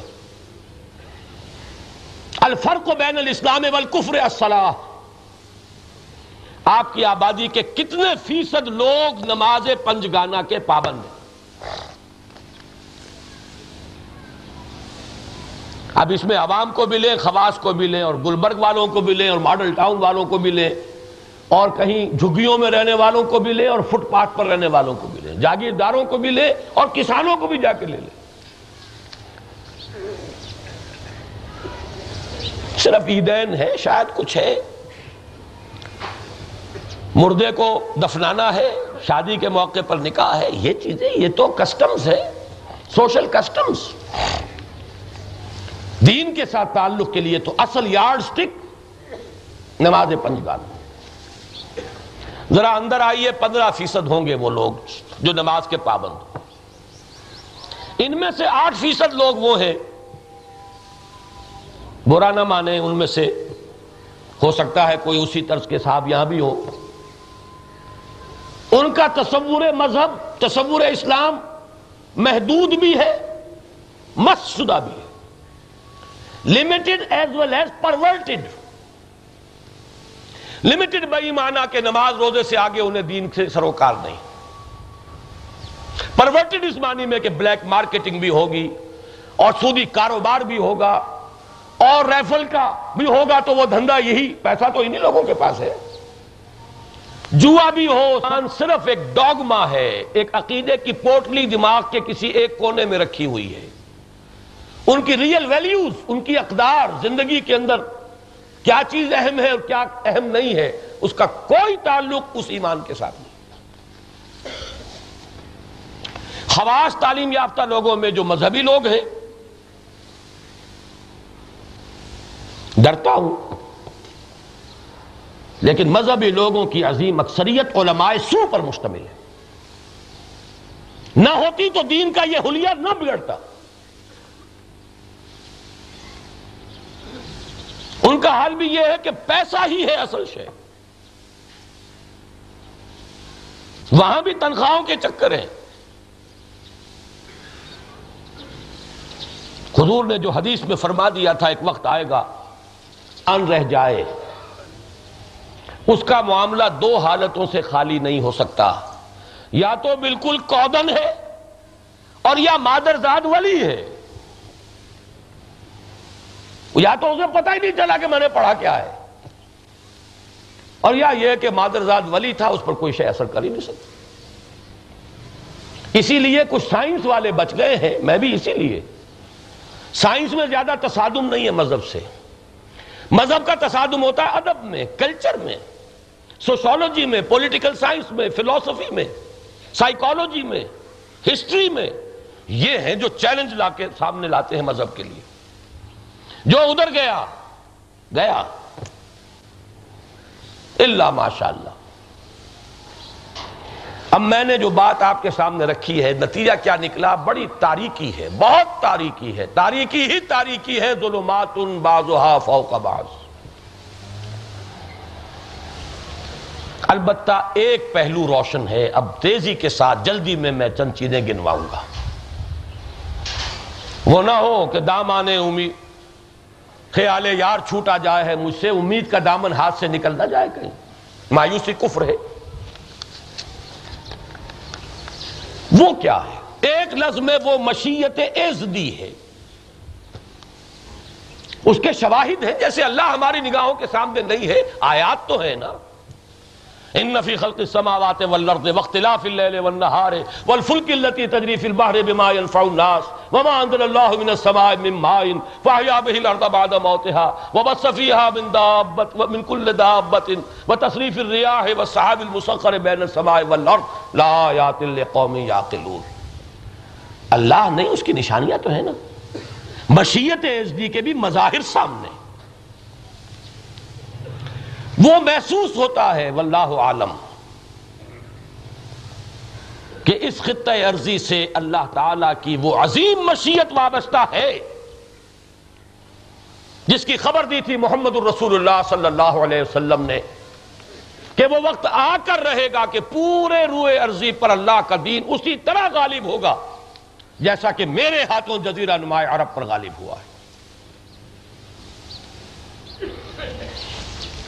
احمد ابن حمل رحمہ اللہ لائے ہیں حضرت مقداد ابن اسود کی روایت۔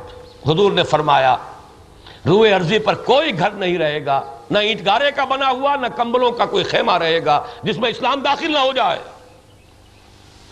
بے عزیز ذلیل، یا عزت والے کے اعزاز کے ساتھ، یا ذلت والے کی توہین کے ساتھ۔ کیا مانی؟ یا تو اس گھر اور خیمے والا اسلام قبول کر لے گا، تو اسلام داخل ہوگا، اس کا بھی اعزاز ساتھ ہو جائے گا۔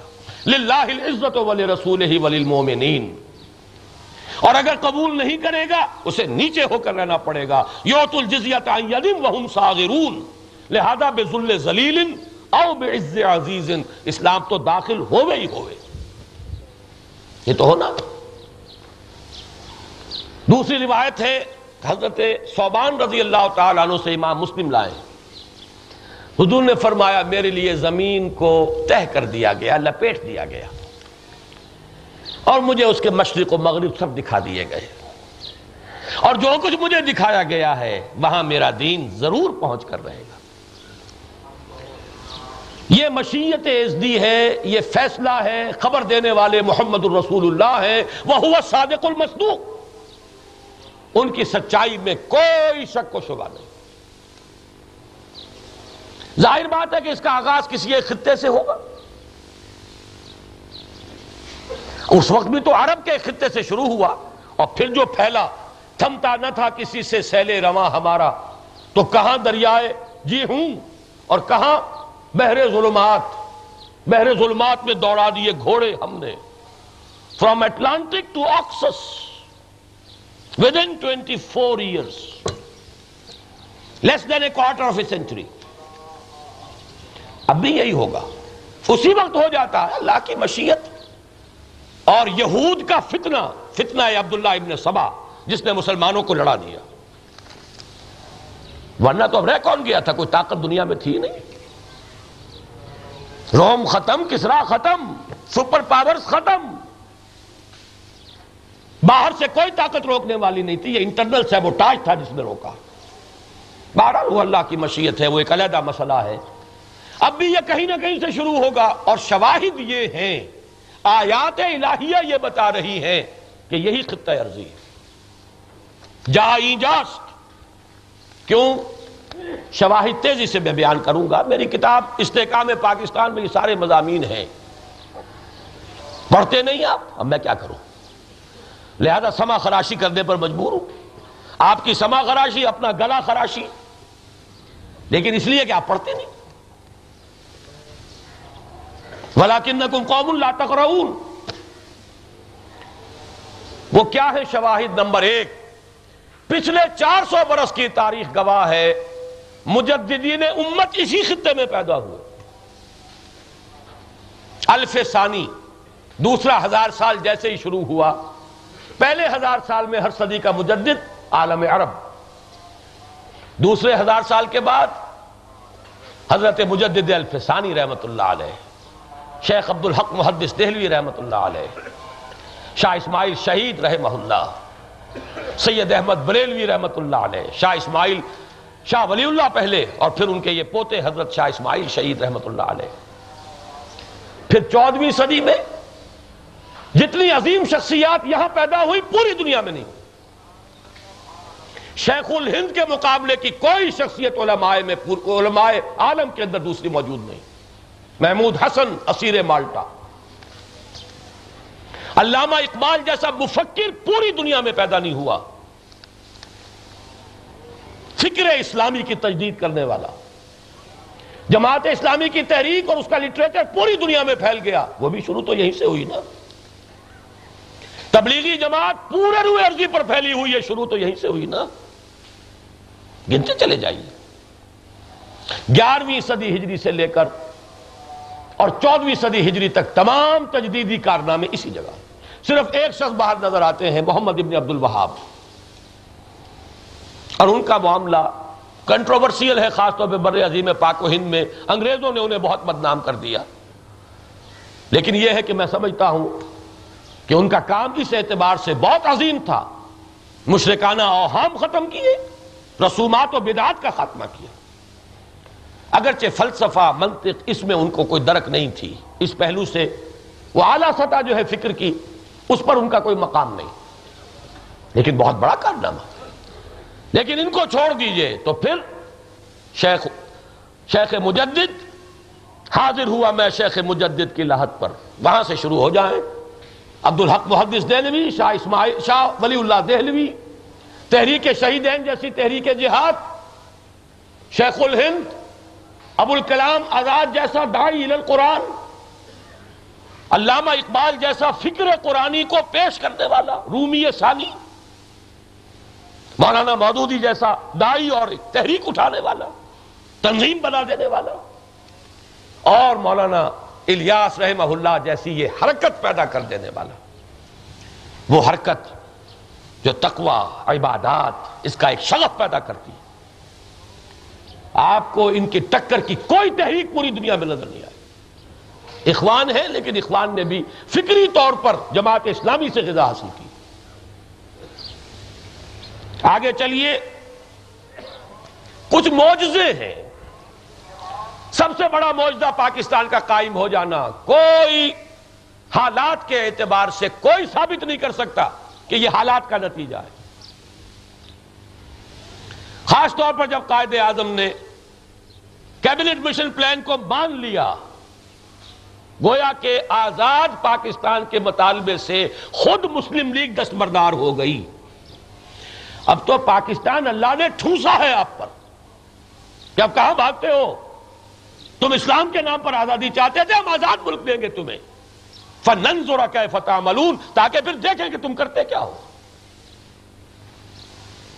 اگر پنڈت نہرو کا بیان نہ آتا، تو کیبنٹ مشن پلان جو ہے، اسی پر ایک مرکزی حکومت کے ساتھ تین زون، یہ ہندوستان وجود میں آ جاتا۔ مرکزی حکومت پھر کسی کو جانے دیتی ہے؟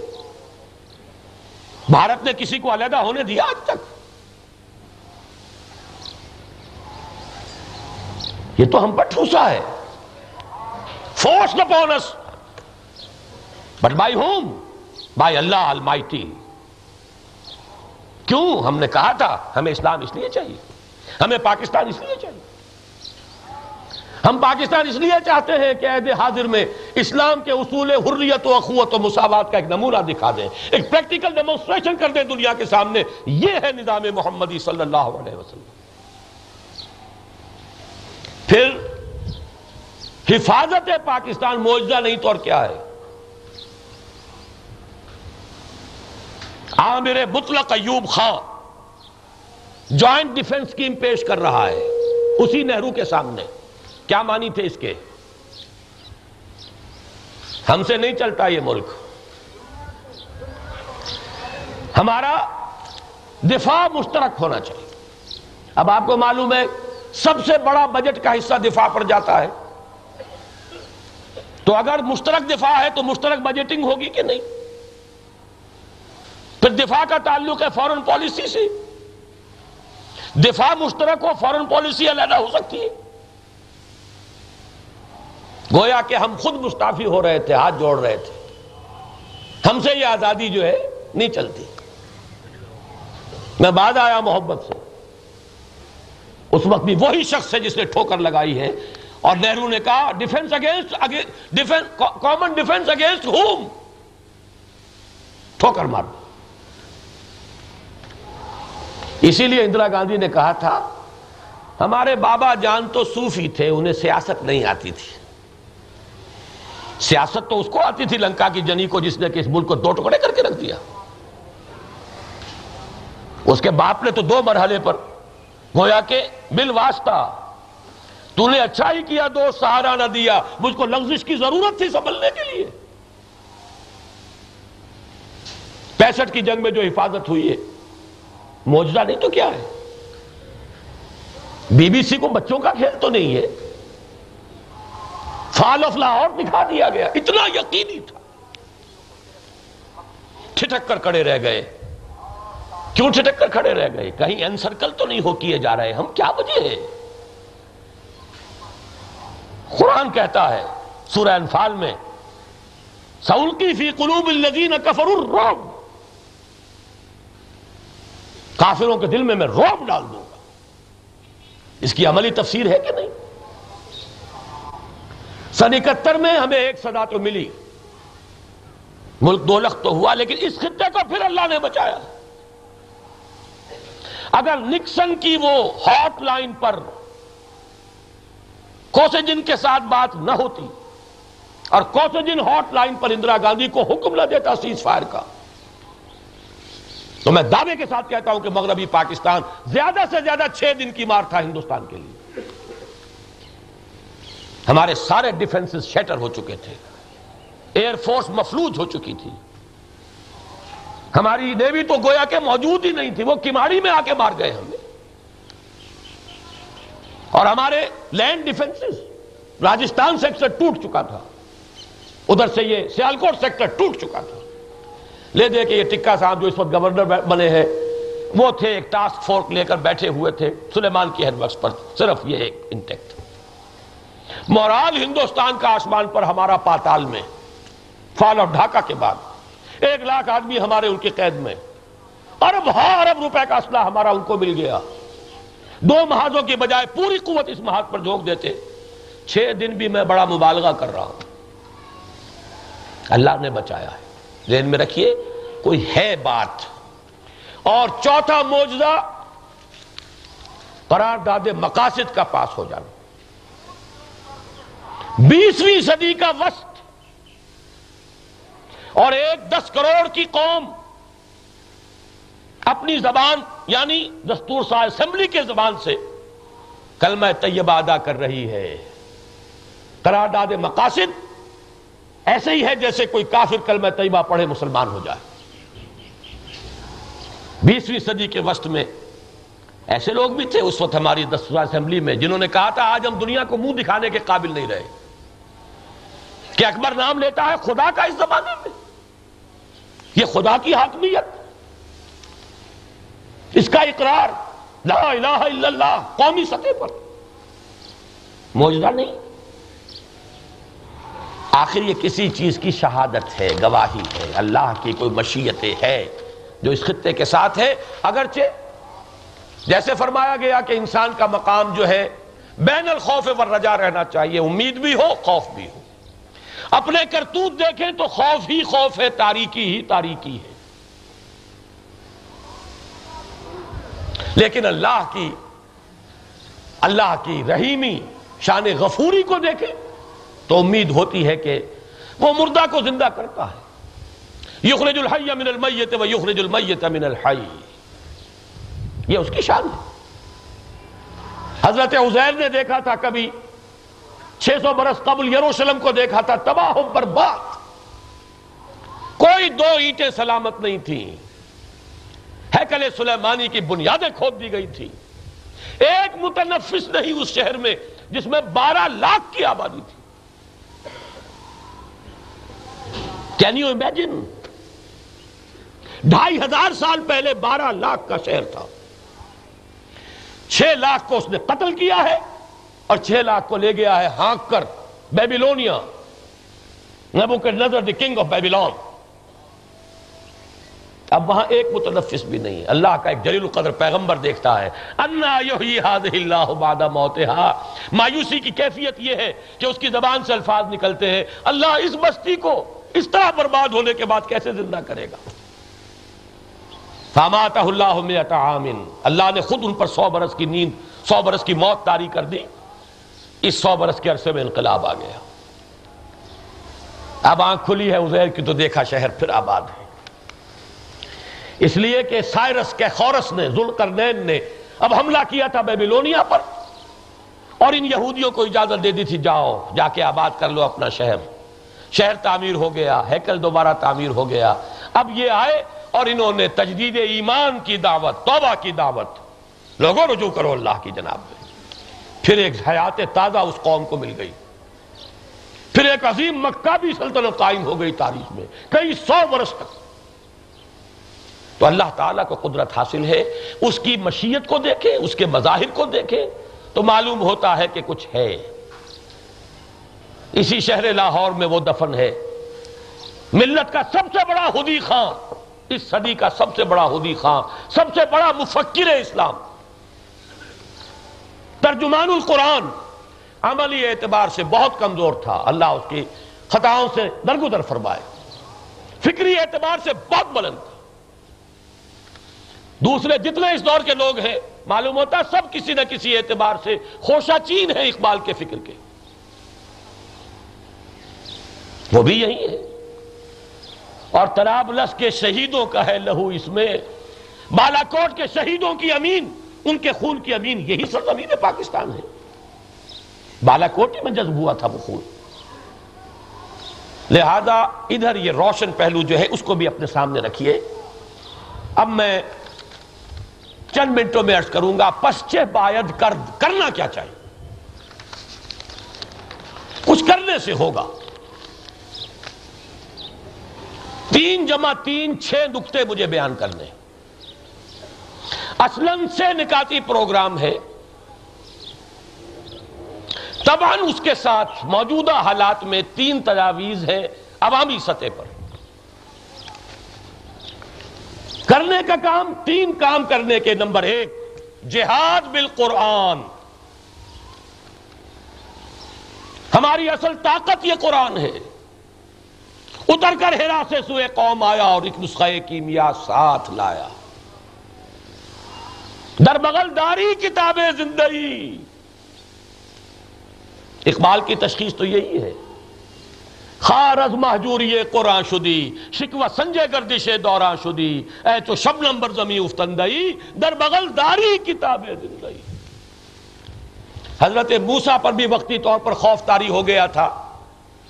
جب مقابلہ ہوا تھا جادوگروں سے اور انہوں نے بھی رسیاں پھینکی، وہ بھی سانپ بن گئے۔ تو بر بنائے تب بشری یہ خیال آیا کہ یہی تو میرا موجزہ تھا۔ میری لٹھیا جو ہے سانپ بنتی تھی، وہی انہوں نے دکھا دیا۔ کیا ہوگا اب؟ کیا کہا گیا؟ لا تخف۔ مسا ڈرو نہیں۔ وہ ہلکے معافی ادک ہلکے آساٹ ذرا پھینکو تو صحیح جو تمہارے ہاتھ میں ہے، تم بھول گئے ہو۔ لیکن وہ ازدہا پھر سب کو ہڑپ کر گیا۔ باولقیت سہارا تو ساجدین سجدے میں گر گئے فوری طور پر۔ وہی عصائے موسا سے ہزار گنا بڑا موجزہ قرآن مجید ہے۔ عصائے موسا کی کیا حیثیت ہے قرآن کے مقابلے میں؟ وہ ہمارے پاس ہے۔ در بغل داری کتاب زندگی۔ در بغل داری عصائے موسوی، بلکہ عصائے موسوی سے ہزار گنا زیادہ بڑا۔ پہلا کام ہے اس کے نور سے منور کرنا اپنے ذہنوں کو، اپنے قلوب کو، ماحول کو، اور جہاں چہار دانگے عالم کو۔ بہت بڑا کام ہے یہ۔ اس کے لیے چار الفاظ آپ کے سامنے رکھ رہا ہوں۔ یہ کام علمی سطح پر بھی کرنا ہوگا، عوامی سطح پر بھی کرنا ہوگا۔ اعلیٰ ترین علمی سطح پر قرآن مجید کی حکمت و ہدایت کو پیش کرنا۔ تاکہ جدید نظریات کا ابتال ہو، غلط فلسفے ختم ہو کر رہ جائیں۔ یہ ہڑپ کر جائیں ان تمام سانپوں کو جو غلط نظریوں کے نظر آ رہے ہیں چلتے پھرتے سانپ۔ عوامی سطح پر بھی کرنا ہوگا۔ اس لیے کہ ممبئی ایمان اور سرچشمہ یقین صرف اور صرف قرآن۔ نمبر دو، قومی سطح پر بھی کرنا ہے، بین الاقوامی سطح پر کرنا ہے۔ ہماری اصل طاقت یہ نظریہ کی طاقت۔ میں بھی کہہ کر آیا ہوں، جو بریفنگ ہوئی تھی اسلام آباد میں، اور میں نے کہا وہاں، ہمارے پاس اصل طاقتیں دو ہیں جنہیں ہم استعمال نہیں کر رہے۔ ہمارے پاس نظریے کی طاقت ہے ایمان۔ اور ہمارے پاس ایک نظام کی طاقت ہے، نظام اسلام، نظام عدل اجتماعی۔ ان دونوں کو ہم نے چھپا کے رکھا ہوا ہے۔ گنتی ہم کرتے ہیں، ہمارے پاس کتنے ڈویژن ان کے پاس کتنے ڈویژن ہمارے پاس کتنے سکواڈرن ان کے پاس کتنے سکواڈرن جو اصل طاقت ہے، اصل آسائے موسوی، اور اس سے بھی ہزار گنا بڑی طاقت، اس کی طرف توجہ نہیں۔ بہرحال چونکہ وقت ختم ہو رہا ہے اس زمن میں اللہ کا شکر ہے کہ اس موقع پر میری ایک کتاب آ گئی ہے، دعوت رجوع القرآن کا منظر اور پس منظر۔ میں نے اپنی زندگی کے پچیس برس لگائے ہیں۔ الحمدللہ علی ذالک۔ فما بنعمت رب کا فحدث کے حکم کے تحت کہہ رہا ہوں۔ اپنے پچیس برس لگائے، اپنی اولاد کو لگا دیا، الحمدللہ علی ذالک۔ اور گئے دن کے تنہا تھا میں انجمن میں یہاں میرے رازداں اور بھی ہیں۔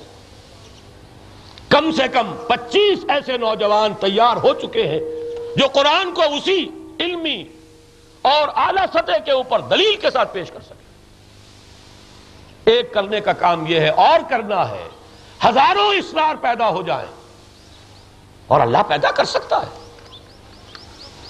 اس سے کیا بائیت ہے؟ پہلا کرنے کا کام یہ ہے، بنیادی یہی ہے یہی جاری رکھنا ہے۔ مجھے ماڈل ٹاؤن کے اور اس کے قرب و جوار کے رہنے والوں سے شکوا ہے۔ یہاں کا درس قرآن ہو تو شاید باغ سے چل کر لوگ یہاں پہنچ رہے ہوں اور ماڈل ٹاؤن کے لوگ نہیں آئیں گے۔ تین سو، چار سو آدمی یہاں بیٹھا ہوتا ہے، جن میں بمشکل دس، پندرہ جو ہوں گے، وہ شاید ماڈل ٹاؤن کے ہوں۔ دورہ ترجمہ قرآن ہو رہا ہے۔ بمشکل ہوں گے دس پندرہ اس اس سرزمین کے۔ اور یہاں پر شب جمعہ کو تو پانچ پانچ سو، چھ چھ سو افراد یہاں پر پوری رات جاگتے ہیں۔ یہ جاگنا ویسے نہیں ہے۔ قرآن کے ساتھ جاگنا ہے۔ لَيْلِ فَتَحَجَّدْ بِهِ۔ اس قرآن کے ساتھ جاگو۔ کچھ خانقاہوں میں یہ کام ہوتا تھا۔ حضرت شیخ الحدیث رحمت اللہ علیہ، مولانا زکریہ ان کی خانقاہ میں سہارنپور میں یہ کام ہوتا تھا داغ کو جاگتے تھے ساری رات۔ لیکن قرآن کے ساتھ نہیں۔ چار رکتیں پڑھ لی، پھر آدھے گھنٹے کا وقفہ، کوئی ذکر، اذکار کر لے، کوئی قرآن اپنے طور پر پڑھ لے، کچھ اور کر لے، پھر چار رکتیں پڑھ لی، پھر وقفہ۔ ہم وہ وقفہ بسر کرتے ہیں قرآن پڑھنے میں، کہ جو اگلی چار رکعتوں میں پڑھنا ہے، اس کا ترجمہ پہلے پڑھ لے، تاکہ پھر کھڑے ہو۔ تو تیرے ضمیر پہ جب تک نہ ہو نزول کتاب، گرا کشا ہے نہ راضی نہ صاحب کشاف۔ ست فیصد نہ صحیح، دس فیصد تو اترے گا۔ ابھی سن کر کھڑے ہوئے ترجمہ چار رکوعوں کا، کچھ نہ کچھ تو یاد ہوگا۔ اس سال پھر ہوگا یہاں انشاءاللہ۔ پچھلے سال میں ابو دھابی میں تھا، اس سال یہی ہوں انشاءاللہ۔ ہوگا۔ اور چھبیس تاریخ کو یہاں پر ایک ہم جلسہ منعقد کر رہے ہیں اسی مسجد میں، جلسہ استقبال رمضان مبارک۔ اس کا آپ کو ہینڈ بل بھی مل جائے گا، جس میں سورہ فاتحہ کا بیان میں اس میں کر دوں گا۔ اس لیے کہ وہ تو ہر مرتبہ، ہر عشاء میں اور تراوی میں پھر دہرائی جانے والی ہے، تیس تیس مرتبہ، چالیس چالیس مرتبہ۔ اس کے لیے ایک علیحدہ اہتمام کی ضرورت ہے۔ اور فضائل رمضان مبارک پر یہ نوٹ کر لیے جو یہاں کے رہنے والے ہیں، سوچیں، ہوش میں آئیں۔ اللہ کے ہاں جواب دہی کرنی پڑے گی۔ بہرحال اس پر میری دعوت رجوع القرآن کتاب کا مطالعہ کر لیجیے۔ پہلا کرنے کا کام یہ۔ دوسرا کرنے کا کام کیا ہے؟ نہیں انل منکر بل ید طاقت کے ساتھ منکر کا بدی کا استحصال کرنا، روکنا، بدلنا، اس کے لیے ایک جماعت کی تیاری۔ لیکن یہ جماعت اس کے کچھ شرائط ہیں، لوازم ہیں۔ پہلی شرط یہ، ایسے لوگوں پر مشتمل ہو جو پہلے اپنے اوپر اللہ کے دین کو نافذ کر لیں۔ اور یہی مشکل ہے۔ منزل یہی کٹھن ہے قوموں کی زندگی میں۔ آپ حدیث سن چکے ہیں جو لوگ شروع سے موجود تھے۔ اللہ نے ہر نبی، ہر رسول کو کچھ نہ کچھ صحابہ دیے، کچھ ہواری دیے۔ وہ کیا کرتے تھے؟ یا خزون بے سنت ہی وہ یکتدون بے امر ہی اس کی سنت کو پکڑتے تھے اور اس کے حکم کے مطابق پیروی کرتے تھے۔ سمنا تخلف و بمباد خلوف۔ پھر ایسے ناخلف لوگ پیدا ہو جاتے تھے۔ یا فلون بالا یو جو کرتے تھے جو انہیں حکم نہیں ملا۔ یا کولون والا یا فلون کہتے وہ تھے جو کرتے نہیں تھے۔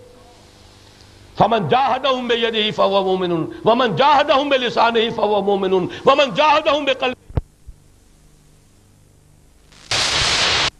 جاہدہم بلسانہی فہو مومن ومن جاہدہم بقلبہی فہو مومن جو ان کے ساتھ ہاتھ سے جہاد کرے وہ مومن، جو زبان سے جہاد کرے وہ مومن، اور جو اپنے دل سے جہاد کرے وہ مومن، ایسے لوگوں کی ایک جماعت۔ لیکن پہلے اپنے اوپر۔ نمبر دو منظم ہو، سموتات۔ غیر منظم بوب۔ کسی کا نہ سننے والا، ہر اپنی مرضی کا مالک۔ وہ موب ہوتا ہے، ہجوم ہوتا ہے۔ اس سے کوئی خیر وجود میں نہیں آتا۔ تقریب ہوتی ہے، تعمیر نہیں ہوتی۔ ایسی ایک جماعت نہیں، انل منکر بل ید، طاقت کے ساتھ برائیوں کا استحصال کرنے کے لیے ایک جماعت کی تیاری۔ تنظیم اسلامی کے عنوان سے ہم یہی کوشش کر رہے ہیں۔ اسی کا پندرہ سالانہ اجتماع ہے، جس کے ضمن میں یہ اجتماع منعقد ہو رہا ہے۔ اور اس ضمن میں بھی میں اپنی ایک کتاب کا حوالہ دوں گا۔ منہج انقلاب نبوی، اسلامی انقلاب کا نبوی طریق کیا ہے؟ سیرت نبوی علیہ صاحب وسلام کا تجزیہ۔ اس سے اخذ کیا گیا سارا نظام۔ اس کتاب کا مطالعہ کیجیے تیسرا کام، عوامی سطح پر ایک مطالبہ۔ اس کے لیے فضا ہموار کی جائے۔ اس کے لیے وہ بھی دستخط کریں جو چاہے اسلام پر خود عمل نہ کر رہے ہو لیکن اسلام کے خواہش مند تو ہیں۔ وہ لمبے چوڑے شریعت مل نہیں۔ صرف ایک نکتہ ایک نکتہ اس ملک میں طے کیا جائے کہ کتاب و سنت کی بالادستی بغیر کسی استثناء کے، بغیر کسی ریزرویشن کے مطلق بالادستی کتاب و سنت کی ہوگی۔ ایک جملے میں بات بنتی ہے، لمبے چوڑے، شریعت بل جو ہے وہ لوگوں کی سمجھ میں نہیں آتے۔ اس کی ایک ایک سر پر جھگڑتے رہتے ہیں۔ در حقیقت قرارداد مقاصد کے بعد دوسرا قدم یہ تھا۔ بھٹک گئے لوگ۔ سیاسی جنگوں میں مصروف ہو گئے۔ انتخابات کے میدانوں کے اندر اپنی توانائیاں ضائع کر دی۔ ضرورت یہ تھی کہ اگلا معاملہ طے کراتے۔ طے کرو دستور میں کتاب و سنت کی بالادستی۔ آگے تو یہ کورس موجود ہے۔ جو شخص جائے اور وہاں پہ ثابت کرے کہ یہ شاید کتاب و سنت کے خلاف ہے۔ اگر دستور میں طے ہو گیا ہو، وہ نل اینڈ وائڈ ہو جائے گی۔ ایک پروسیس انیشیٹ ہو جائے گا۔ یہ دفعہ ہمارے دستور میں ہمیشہ سے رہی ہے۔ No legislation will be done repugnant to the Quran and the Sunnah ہر دستور میں رہی۔ لیکن رہی ڈائریکٹو پرنسپلز میں۔ یہ جسٹسیبل نہیں رہی۔ یہ آپریٹو کلوز نہیں تھی۔ ڈائریکٹو پرنسپلز رہنما اصول ہے بس وہاں سے اٹھا کے یہاں لے آؤ۔ آپریٹو کلوز میں ایک کلوز کافی ہے۔ یہ بات کہی تھی ابو طالب نے۔ ابو طالب نے۔ جب سن دس میں ان کے انتقال سے ذرا ہی قبل بڑا وفد آیا تھا ہائی پاور ڈیلیگیشن قریش کا، کہ اپنے بھتیجے کو روک لو، ورنہ ہمارے صبر کا پیمانہ لبریز ہو گیا ہے، اب آ جاؤ میدان میں پھر۔ وہی موقع ہے جب ابو طالب نے کہا تھا، بھتیجے، مجھ پر اتنا بوجھ نہ ڈالو کہ میں برداشت نہ کر سکوں، میں بوڑھا ہو چکا ہوں۔ اور حضور کی آنکھوں میں آنسو آ گئے تھے۔ محسوس ہوا کہ دنیا بھی اعتبار سے تو یہی کہ ایک سہارا تھا بس۔ معلوم ہوا وہ بھی جا رہا ہے۔ لیکن کہا یہی تھا حضور نے کہ چچا جان، اب تو یہ بات یا تو پوری ہوگی یا میں اسی میں اپنے آپ کو ہلاک کر لوں گا۔ اس موقع کے کا ایک جملہ آتا ہے کہ جب وہ ڈیلیگیشن آیا تھا تو ابو طالب نے ایک بات کہی تھی کہ میرا بھتیجا تم سے صرف ایک بات مانگتا ہے۔ ایک کلمہ۔ ون ورڈ اور تم اس کے در پہ ہو۔ جواب میں ابو سفیان نے کہا تھا، وہ جو ایک کلمہ ہم سے طلب کر رہا ہے، وہ ہمارے سارے بابودوں کو ختم کر دینے والا ہے۔ وہی بات میں کہہ رہا ہوں، یہ ایک دفعہ ہر شے کو ختم کر کے رکھ دے گی۔ اگرچہ اس کے وقت لگے گا، جائیے عدالت میں۔ طے کروا دیجیے، کتاب و سنت کے منافی ہے یا نہیں ہے، بات ختم ہو گئی۔ لیکن اس دفعہ کو لے آنا دستور میں آسان نہیں۔ کاش کے اس قوم کے اندر پھر اسی طرح اتحاد اور اتفاق کے ساتھ، جیسے پہلی دستوری مہم چلی تھی، جس کے نتیجے میں قرارداد مقاصد پاس ہو گئی تھی۔ اس میں سب شامل ہوئے۔ مسلم لیگ کی حکومت تھی۔ مسلم لیگ نے اسے سپورٹ کیا۔ مولانا شبیر احمد عثمانی نے کانسٹیٹیوٹ اسمبلی کے اندر دھمکی دی تھی کہ اگر اس کو منظور نہیں کرو گے تو میں باہر جا کر کہہ دوں گا کہ یہ سب دھوکے باز تھے۔ اسلام کے نام پر دھوکہ دیا مسلم لیگ نے۔ لیکن وہ وہ وقت کون سا تھا؟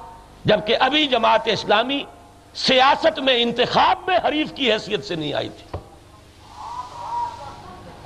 جب وہ انتخابات میں حریف بن کر آ گئی سچویشن ٹوٹلی چینجڈ اب پارٹی پالیٹکس کا معاملہ ہے۔ ہمارے سامنے یہ ہے کہ اسی کو دوبارہ لایا جائے، وہ جماعت جو کئی انتخابات میں نہ آئے۔ وہ صرف اسلام کے لیے اور یہ مطالبہ ایک ون ورڈ کہیے، ابو طالب کے الفاظ میں، اس ملک کے اندر کتاب و سنت کی بالادستی ہوگی ہر اعتبار سے، کوئی اس میں ایکسیپشن نہیں، کوئی ریزرویشن نہیں۔ اس لیے کہ ایکسیپشن اور ریزرویشن کے ساتھ دین کو ماننا اللہ کی نگاہ میں برملا اور اعلانیہ کفر سے زیادہ ناپسندیدہ ہے۔ افتو میں نونا بے بازل کتابیں و تک فرونا بے باز۔ کیا تم ہماری کتاب اور شریعت کے ایک حصے کو مانتے ہو اور ایک کو نہیں مانتے؟ فما جزاء من يفعل ذلك منكم الا خزي في الحیات الدنيا ويوم القيامه يردون الى اشد العذاب۔ جو کوئی یہ طرز عمل اختیار کرے گا تم میں سے، اس کی کوئی سزا نہیں ہے اس کے سوا کہ دنیا میں ذلیل و خار کر دیے جائیں اور قیامت کے دن شدید ترین عذاب میں جھونک دیے جائیں۔ ایک چیز کو بھی ریزرو اگر رکھ دیا مستثنا کر دیا، تو اس آیت کا مستاق بنیں گے ہم۔ یہ سے نکاتی پروگرام ہے حضرات۔ جہاد بالقرآن اپنے نونہالوں کو وقت کیجیے اس کام کے لیے۔ ذہین ترین بیٹوں کو لگائیے اس کام میں۔ یہ ہے سب سے اعلیٰ کام۔ خیر وکم من تعلم القرآن و علمہ۔ یہ فرمایا ہے محمد الرسول اللہ علیہ صلی اللہ علیہ وسلم۔ اس سے بہتر بھی کوئی کیریئر ہوگا؟ یا تو کہیے کہ محمد کی صداقت پر ہمیں اعتماد نہیں۔ صلی اللہ علیہ وسلم۔ یا اپنے بہترین بیٹوں کے لیے یہ کیریئر آپ اختیار کیجیے۔ نمبر دو طاقت کے ساتھ بدی کا استحصال کرنے کے لیے ایک جماعت، لیکن ایسے لوگوں کی جماعت جو خود اپنے اوپر دین کو قائم کرے اور منظم ہو، سم و طاعت کے ڈسپلن میں ہو۔ نمبر تین، ایک عوامی سطح پر مطالبہ۔ سب سے تائید حاصل کرے کتاب و سنت کی بالادستی صرف ایک دفعہ جو ہمیشہ سے رہی ہے، اسے totally without any reservation without any exception اس کو آپریٹو کر دیا جائے۔ آگے عدالتوں کو اختیار دیجیے، سپریم کورٹ کو اختیار دیجیے، وہ طے کرے گی۔ اس کے ساتھ تین باتیں عوامی ملکی سیاست کے حوالے سے تین مشورے۔ نمبر ایک، اس ملک کی آفیت اگر درکار ہے، اس کا بقا اگر مطلوب ہے اسلام کا گہوارہ بنانا ہے تو ملک تو پہلے چاہیے۔ تو جیسی بھی جمہوریت ہو، بری ہو، بھلی ہو، لنگڑی ہو، لولی ہو، ٹوٹی ہو، پھوٹی ہو، جمہوریت کو کلین کیجیے ماشاء اللہ نہیں۔ میں سمجھتا ہوں کہ شاید اس پوری دنیا کے اندر اس وقت شخصی اعتبار سے ضیاء الحق سے بہتر مارشل ایڈمنسٹریٹر نہیں مل سکتا۔ لیکن مارشل لا ایڈمنسٹریٹر تھا۔ تباہی آئی ہے۔ میں نے جب پہلی ملاقات ہوئی ہے اٹھارہ اگست انیس سو اسی کو، یہ کہا تھا سوسائڈل ہے، یہ آپ کا انتخابات نہ کرانا یہاں۔ سوسائڈل یہ تو اللہ نے بچایا ہے۔ ورنہ مشرقی پاکستان والا حادثہ سن تراسی کے اندر ہو چکا ہوتا۔ کسر کیا رہ گئی تھی۔ ابھی اس وقت سندھ میں جو کچھ ہوا تھا، ابھی صرف پٹڑیوں کی لکڑیاں جلائی گئی تھی، ان کے پاس بوم نہیں تھے اس وقت۔ اگر بوم بھی ہوتے، تو یہ پاکستان رہ گیا ہوتا۔ ڈائنامائٹ ہوتا، تو پاکستان بچ سکتا تھا۔ جو بیاسی میں میں نے خطرہ کہا تھا کہ مجھے بالکل مشرقی پاکستان کے حالات نظر آ رہے تراسی میں سامنے آ گئے۔ اسی میں میں نے پہلے بات کہی سوسائڈل ہے۔ بیاسی میں خط لکھ کر فارغ ہو گیا جو چھپ بھی گیا۔ جنگ میں چھپ گیا تھا کہ مجھے اندیشہ ہے کہ کہیں تاریخ میں یہ نہ لکھا جائے کہ انیس سو سینتالیس میں وقت کی جو عظیم ترین مسلمان مملکت دنیا کے نقشے پر ظاہر ہوئی تھی، اسے پہلے دو لخت کیا ایک شرابی اور زانی ٹولے نے۔ اور اس کے مزید حصے بکرے ہونے کا عمل ایک ایسے شخص کے ہاتھوں ہوا جو نمازی تھا اور پرہیزگار تھا۔ تاریخی جملہ ہے میرا۔ بہرحال مارش اللہ کی طرف کوئی قدم نہ اٹھے۔ وہ سوسائڈل ہوگا اس ملک کے لیے۔ جمہوریت جیسی بھی ہو۔ تو جیسے جمہور ہوں گے ویسی جمہوریت ہوگی۔ ہارس ٹریڈنگ ہو، اگر بکاؤ مال ہے تو بکے کوئی پرواہ نہیں۔ لیکن فیصلہ ووٹ سے ہو، فیصلہ دستور کے مطابق ہو۔ گاڑی چلے پٹڑی کے اوپر پٹڑی سے اتری۔ تو تو ٹوٹل تباہی ہے۔ دوسرا نقطہ، جمہوریت کے لیے بنیادی ضرورت ہے دو مضبوط جماعتوں کا ہونا۔ پیپلز پارٹی نے ثابت کیا ہے کہ وہ ایک جماعت ہے۔ گیارہ برس وہ حکومت سے باہر رہی۔ اور مخالفت اور تشدد کا نشانہ بنی۔ اب اس کے بعد بھی اگر اس نے اپنے وجود کو قائم رکھا، ہماری تاریخ تو یہ تھی، وہ ریپبلکن پارٹی صحابہ کہاں وجود تھا ان کا؟ حکومت ختم، پارٹی ایویپوریٹ۔ کہیں رہا نشانہ اس کا؟ نشانی کوئی رہ گئی۔ لیکن ایک پارٹی ہے۔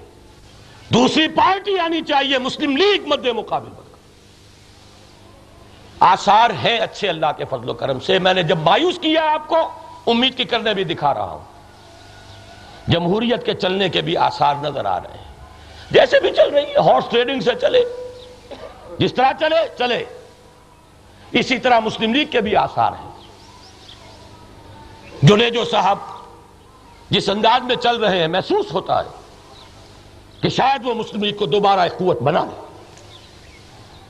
ہماری تائید رہے گی اس چیز کے ساتھ۔ اس لیے کہ یہ خاصہ ہے۔ یہ شرط لازم ہے جمہوریت نہیں چل سکتی ہے ایک گاڑی پر۔ اور یہ متحدہ محاذ، یہ سی او پی انمل بے جوڑ، جن میں کوئی نظریاتی قرب نہیں۔ ایک وہ جو جہاد افغانستان کو قرون اولا کے جہاد کے ساتھ جوڑ رہے ہیں۔ کہ دور صحابہ کے بعد ایسا حالات جہاد نہیں ہوا۔ اور ایک وہ جو اسے فساد کہہ رہے ہیں۔ اور محض وقتی سیاست کے لیے جڑے بیٹھے۔ یہ وہ بے اصولی ہے اس اس ملک کی جس نے کہ ساری بربادی پیدا کی۔ پارٹی ہو، آئے میدان میں۔ پارٹی مضبوط ہو۔ اور تیسری بات، جب تک کوئی جماعت ایک قیادت کے تحت ایک منظم اور تربیت یافتہ جماعت پیدا نہ کر لے کسی بھی حساس مذہبی معاملے پر لوگوں کو سڑکوں پر نکالنا نہ ملک کے لیے درست، نہ ان لوگوں کے لیے درست، نہ دین کے لیے درست۔ دین بدنام ہو رہا ہے۔ شیطان رشدی دندناتا پھر رہا ہے۔ چھ نوجوان یہاں اپنی جانے دے بیٹھے۔ پندرہ سولہ ہندوستان میں دے بیٹھے۔ اس کا مخت کا بال بھی کا نہیں ہوا۔ ایک زمانہ وہ تھا کہ ایک نوجوان پھانسی پہ چڑھ گیا، غازی علم الدین، لیکن غیرت ایمانی کا اس نے مظاہرہ کر دیا۔ اور اپنا بیان بدلنے پر راضی نہیں ہوا۔ قائد اعظم بھی آئے تھے مقدمہ لڑنے کے لیے۔ لیکن یہ کہ قانون کی ضرورت ہے، کچھ تو کہو۔ اس نے کہا، میں کچھ کہنے کو تیار نہیں، میں نے مارا ہے اسے۔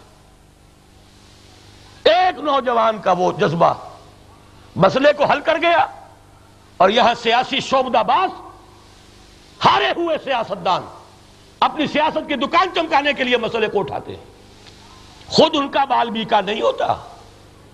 دوسرے گھروں کے چراغ گل ہو جاتے ہیں۔ بربادی آتی ہے دوسروں کے حق میں۔ کسی بھی حساس مذہبی مسئلے پر غیر منظم، غیر تربیت یافتہ لوگوں کو سڑکوں پر نکالنا اسلام کے بھی خیر خواہی نہیں، دشمنی ہے۔ لوگوں کی بھی خیر خواہی نہیں، دشمنی ہے۔ اس ملک کی بھی خیر خواہی نہیں، دشمنی۔ پہلے جماعت بناؤ، دکھاؤ کہ یہ ہے منظم جماعت۔ یہ ہے ایک آرڈر پر بڑھنے والے اور ایک آرڈر پر رک جانے والے لوگ۔ یہ ہے جنہوں نے دین کو اپنے اوپر نافذ کیا ہے۔ انہیں حق پہنچتا ہے کہ مطالبہ کریں دین کا۔ یہ منزل یہی کٹھن ہے قوموں کی زندگی میں۔ یہ کام کرو، پھر یہی طریقہ ہے آگے آنے کا۔ اللہ توفیق دے۔ وہ جو سے نکاتی پروگرام میں بیان کر رہا ہوں، میں دوسرا یہی ہے۔ لیکن شرط لازم ہے۔ محمد الرسول اللہ صلی اللہ علیہ وسلم نے بھی مکے میں چھوٹتے ہی بت نہیں توڑ دیے تھے۔ بارہ برس تک تو حکم یہ تھا کہ چاہے تمہاری بوٹیاں اڑا دی جائیں، تم کوئی جوابی کارروائی نہیں کرو گے۔ نو ریٹیلیشن اللہ کے سب سے بڑے رسول اسی بیت اللہ میں نماز پڑھ رہے ہیں، جس میں تین سو ساٹھ بت رکھے ہوئے۔ اسی کعبے کا طواف کر رہے ہیں، جس کے ایک ایک انچ پر چپے چپے پر بت ہے۔ کہہ رہے ہیں زبان سے، غلط ہے۔ انہی اللہ اسمان سمے تم حال تم واباؤکم مانزل اللہ بہا من سلطان۔ دعوت دیجیے، تبلیغ کیجیے۔ نہیں علی منکر باللسان کیجیے۔ اقدام نہیں۔ پہلے تیار ہو لو۔ نغمہ ہے بلبل شوریدہ تیرا خام ابھی۔ اپنے سینے میں اسے اور ذرا تھام ابھی۔ خام ہے جب تک تو ہے مٹی کا ایک امبار تو۔ پختہ ہو جائے تو ہے شمشیر بے دنہار تو۔ تو خاک میں مل اور آگ میں جل۔ جب خشت بنے تب کام چلے۔ ان خام دلوں کے انصر پر تعمیر نہ کر، بنیاد نہ رکھ۔ تیاری کرو۔ تو تین جمع تین، یہ چھ باتیں ہیں۔ چھ نقطے۔ نمبر ایک، جہاد بالقرآن۔ بہترین نوجوان اس کے لیے اپنے آپ کو وقف کریں۔ آپ اپنا پیسہ وقف کیجیے۔ وسائل و ذرائع لگائیے۔ نمبر دو، ایک جماعت کی تیاری جو جان ہتھیلی پر رکھ کر میدان میں آ جائے۔ لیکن ان میں اوصاف ہونے چاہیے پہلے چھ۔ التائبون، العابدون، الحامدون، السائحون، الراکعون، الساجدون۔ پھر مرحلہ آتا ہے العامرون بالمعروف والناہون عن المنکر والحافظون لحدود اللہ وبشر المومنین اللہ ہمیں اس مقام تک پہنچنے کی توفیق عطا فرمائے۔ نمبر تین، ایک مطالبہ ایک مطالبہ۔ ون ورڈ کتاب و سنت کی بالا دستی۔ بغیر کسی ریزرویشن کے، بغیر کسی ایکسپشن کے۔ تین باتیں میں نے عرض کی اس معاملے پر۔ آپ حضرات اس کی تائید کرتے ہیں؟ ہاتھ اٹھائیے۔ لیکن اس کے لیے محنت کرنی پڑے گی۔ اس کے لیے خطوط لکھیے ٹیلی گرام دیجیے، تارے دیجیے، ہم اس کو آرگنائز کریں گے انشاءاللہ۔ محضر ناموں پر دستخط کرائیے۔ کتاب و سنت کی بلا استثناء بالا دستی کا فیصلہ۔ ایک جملہ۔ لمبے چوڑے بلوں کی ضرورت نہیں۔ اور اس اسنا میں جمہوریت کی تائید ہوگی۔ ہم کبھی جمہوریت کی بحالی کی تحریک میں شامل نہیں ہوئے۔ اس لیے کہ یہ جماعت کون بنائے گا پھر؟ لیکن تائید جمہوریت کی ہوگی ماشاء اللہ کی نہیں۔ نمبر دو، پارٹی کا مقابلہ پارٹی کرے۔ یہ متحدہ محاذ المل بھی جوڑ، میڈکوں کی پسیری۔ کوئی خیر اس سے وجود میں نہیں آیا، نہ آ سکتا ہے۔ نمبر تین کسی حساس مذہبی مسئلے پر غیر منظم، غیر تربیت یافتہ لوگوں کو سڑکوں پر نہ لایا جائے۔ میں آپ حضرات کا بہت مشکور اور ممنون ہوں۔ آپ نے میری بات توجہ سے سنی ہے۔ اللہ تعالیٰ مجھے بھی اور آپ کو بھی ان تمام امور پر عمل پیرا ہونے کی توفیق عطا فرمائے۔ اقول قولی هذا واستغفر الله لي ولكم ولسائر المسلمین والمسلمات۔ اب اذان اول پہلے ہو جائے گی۔ لیکن یہ کہ پندرہ منٹ کا وقفہ دیا جائے گا جن حضرات کو وضو وغیرہ کرنا وضو کر لے اوپر کا ہال بھی کھل جائے گا اور یہ مسجد کا ہال بھی۔ لوگ اندر آ جائے باقی جو باہر صفے بچھی ہوئی انشاءاللہ پورا مجمع جو ہے اس میں صحیح طور پر باجماعت نماز ادا کر لے گا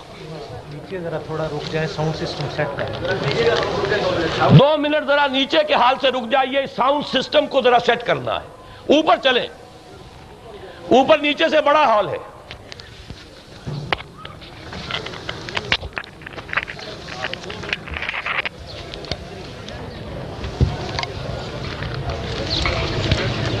یہ تنظیم کے رفقا کے لیے کچھ اعلانات ہیں۔ ایک تو یہ کہ نماز جمعہ کے بعد انشاءاللہ جو ہمارا اجتماع ہے وہ تو اب ختم ہو رہا ہے۔ تو رفقا کے لیے کھانے کا انتظام اور اجتماعی ٹرانسپورٹ کا انتظام ہوگا اسٹیشن تک کے لیے۔ اس کے علاوہ اسلام آباد کے جو رفقا ہیں وہ فارغ کھانے سے فارغ ہو کر لائبریری کے سامنے پہنچ جائیں۔ لاہور کے رفقا اجتماع ختم ہونے کے بعد رکیں جب تک اجازت نہ ملے گھروں کو نہ جائے لاہور کے رفقا خاص طور۔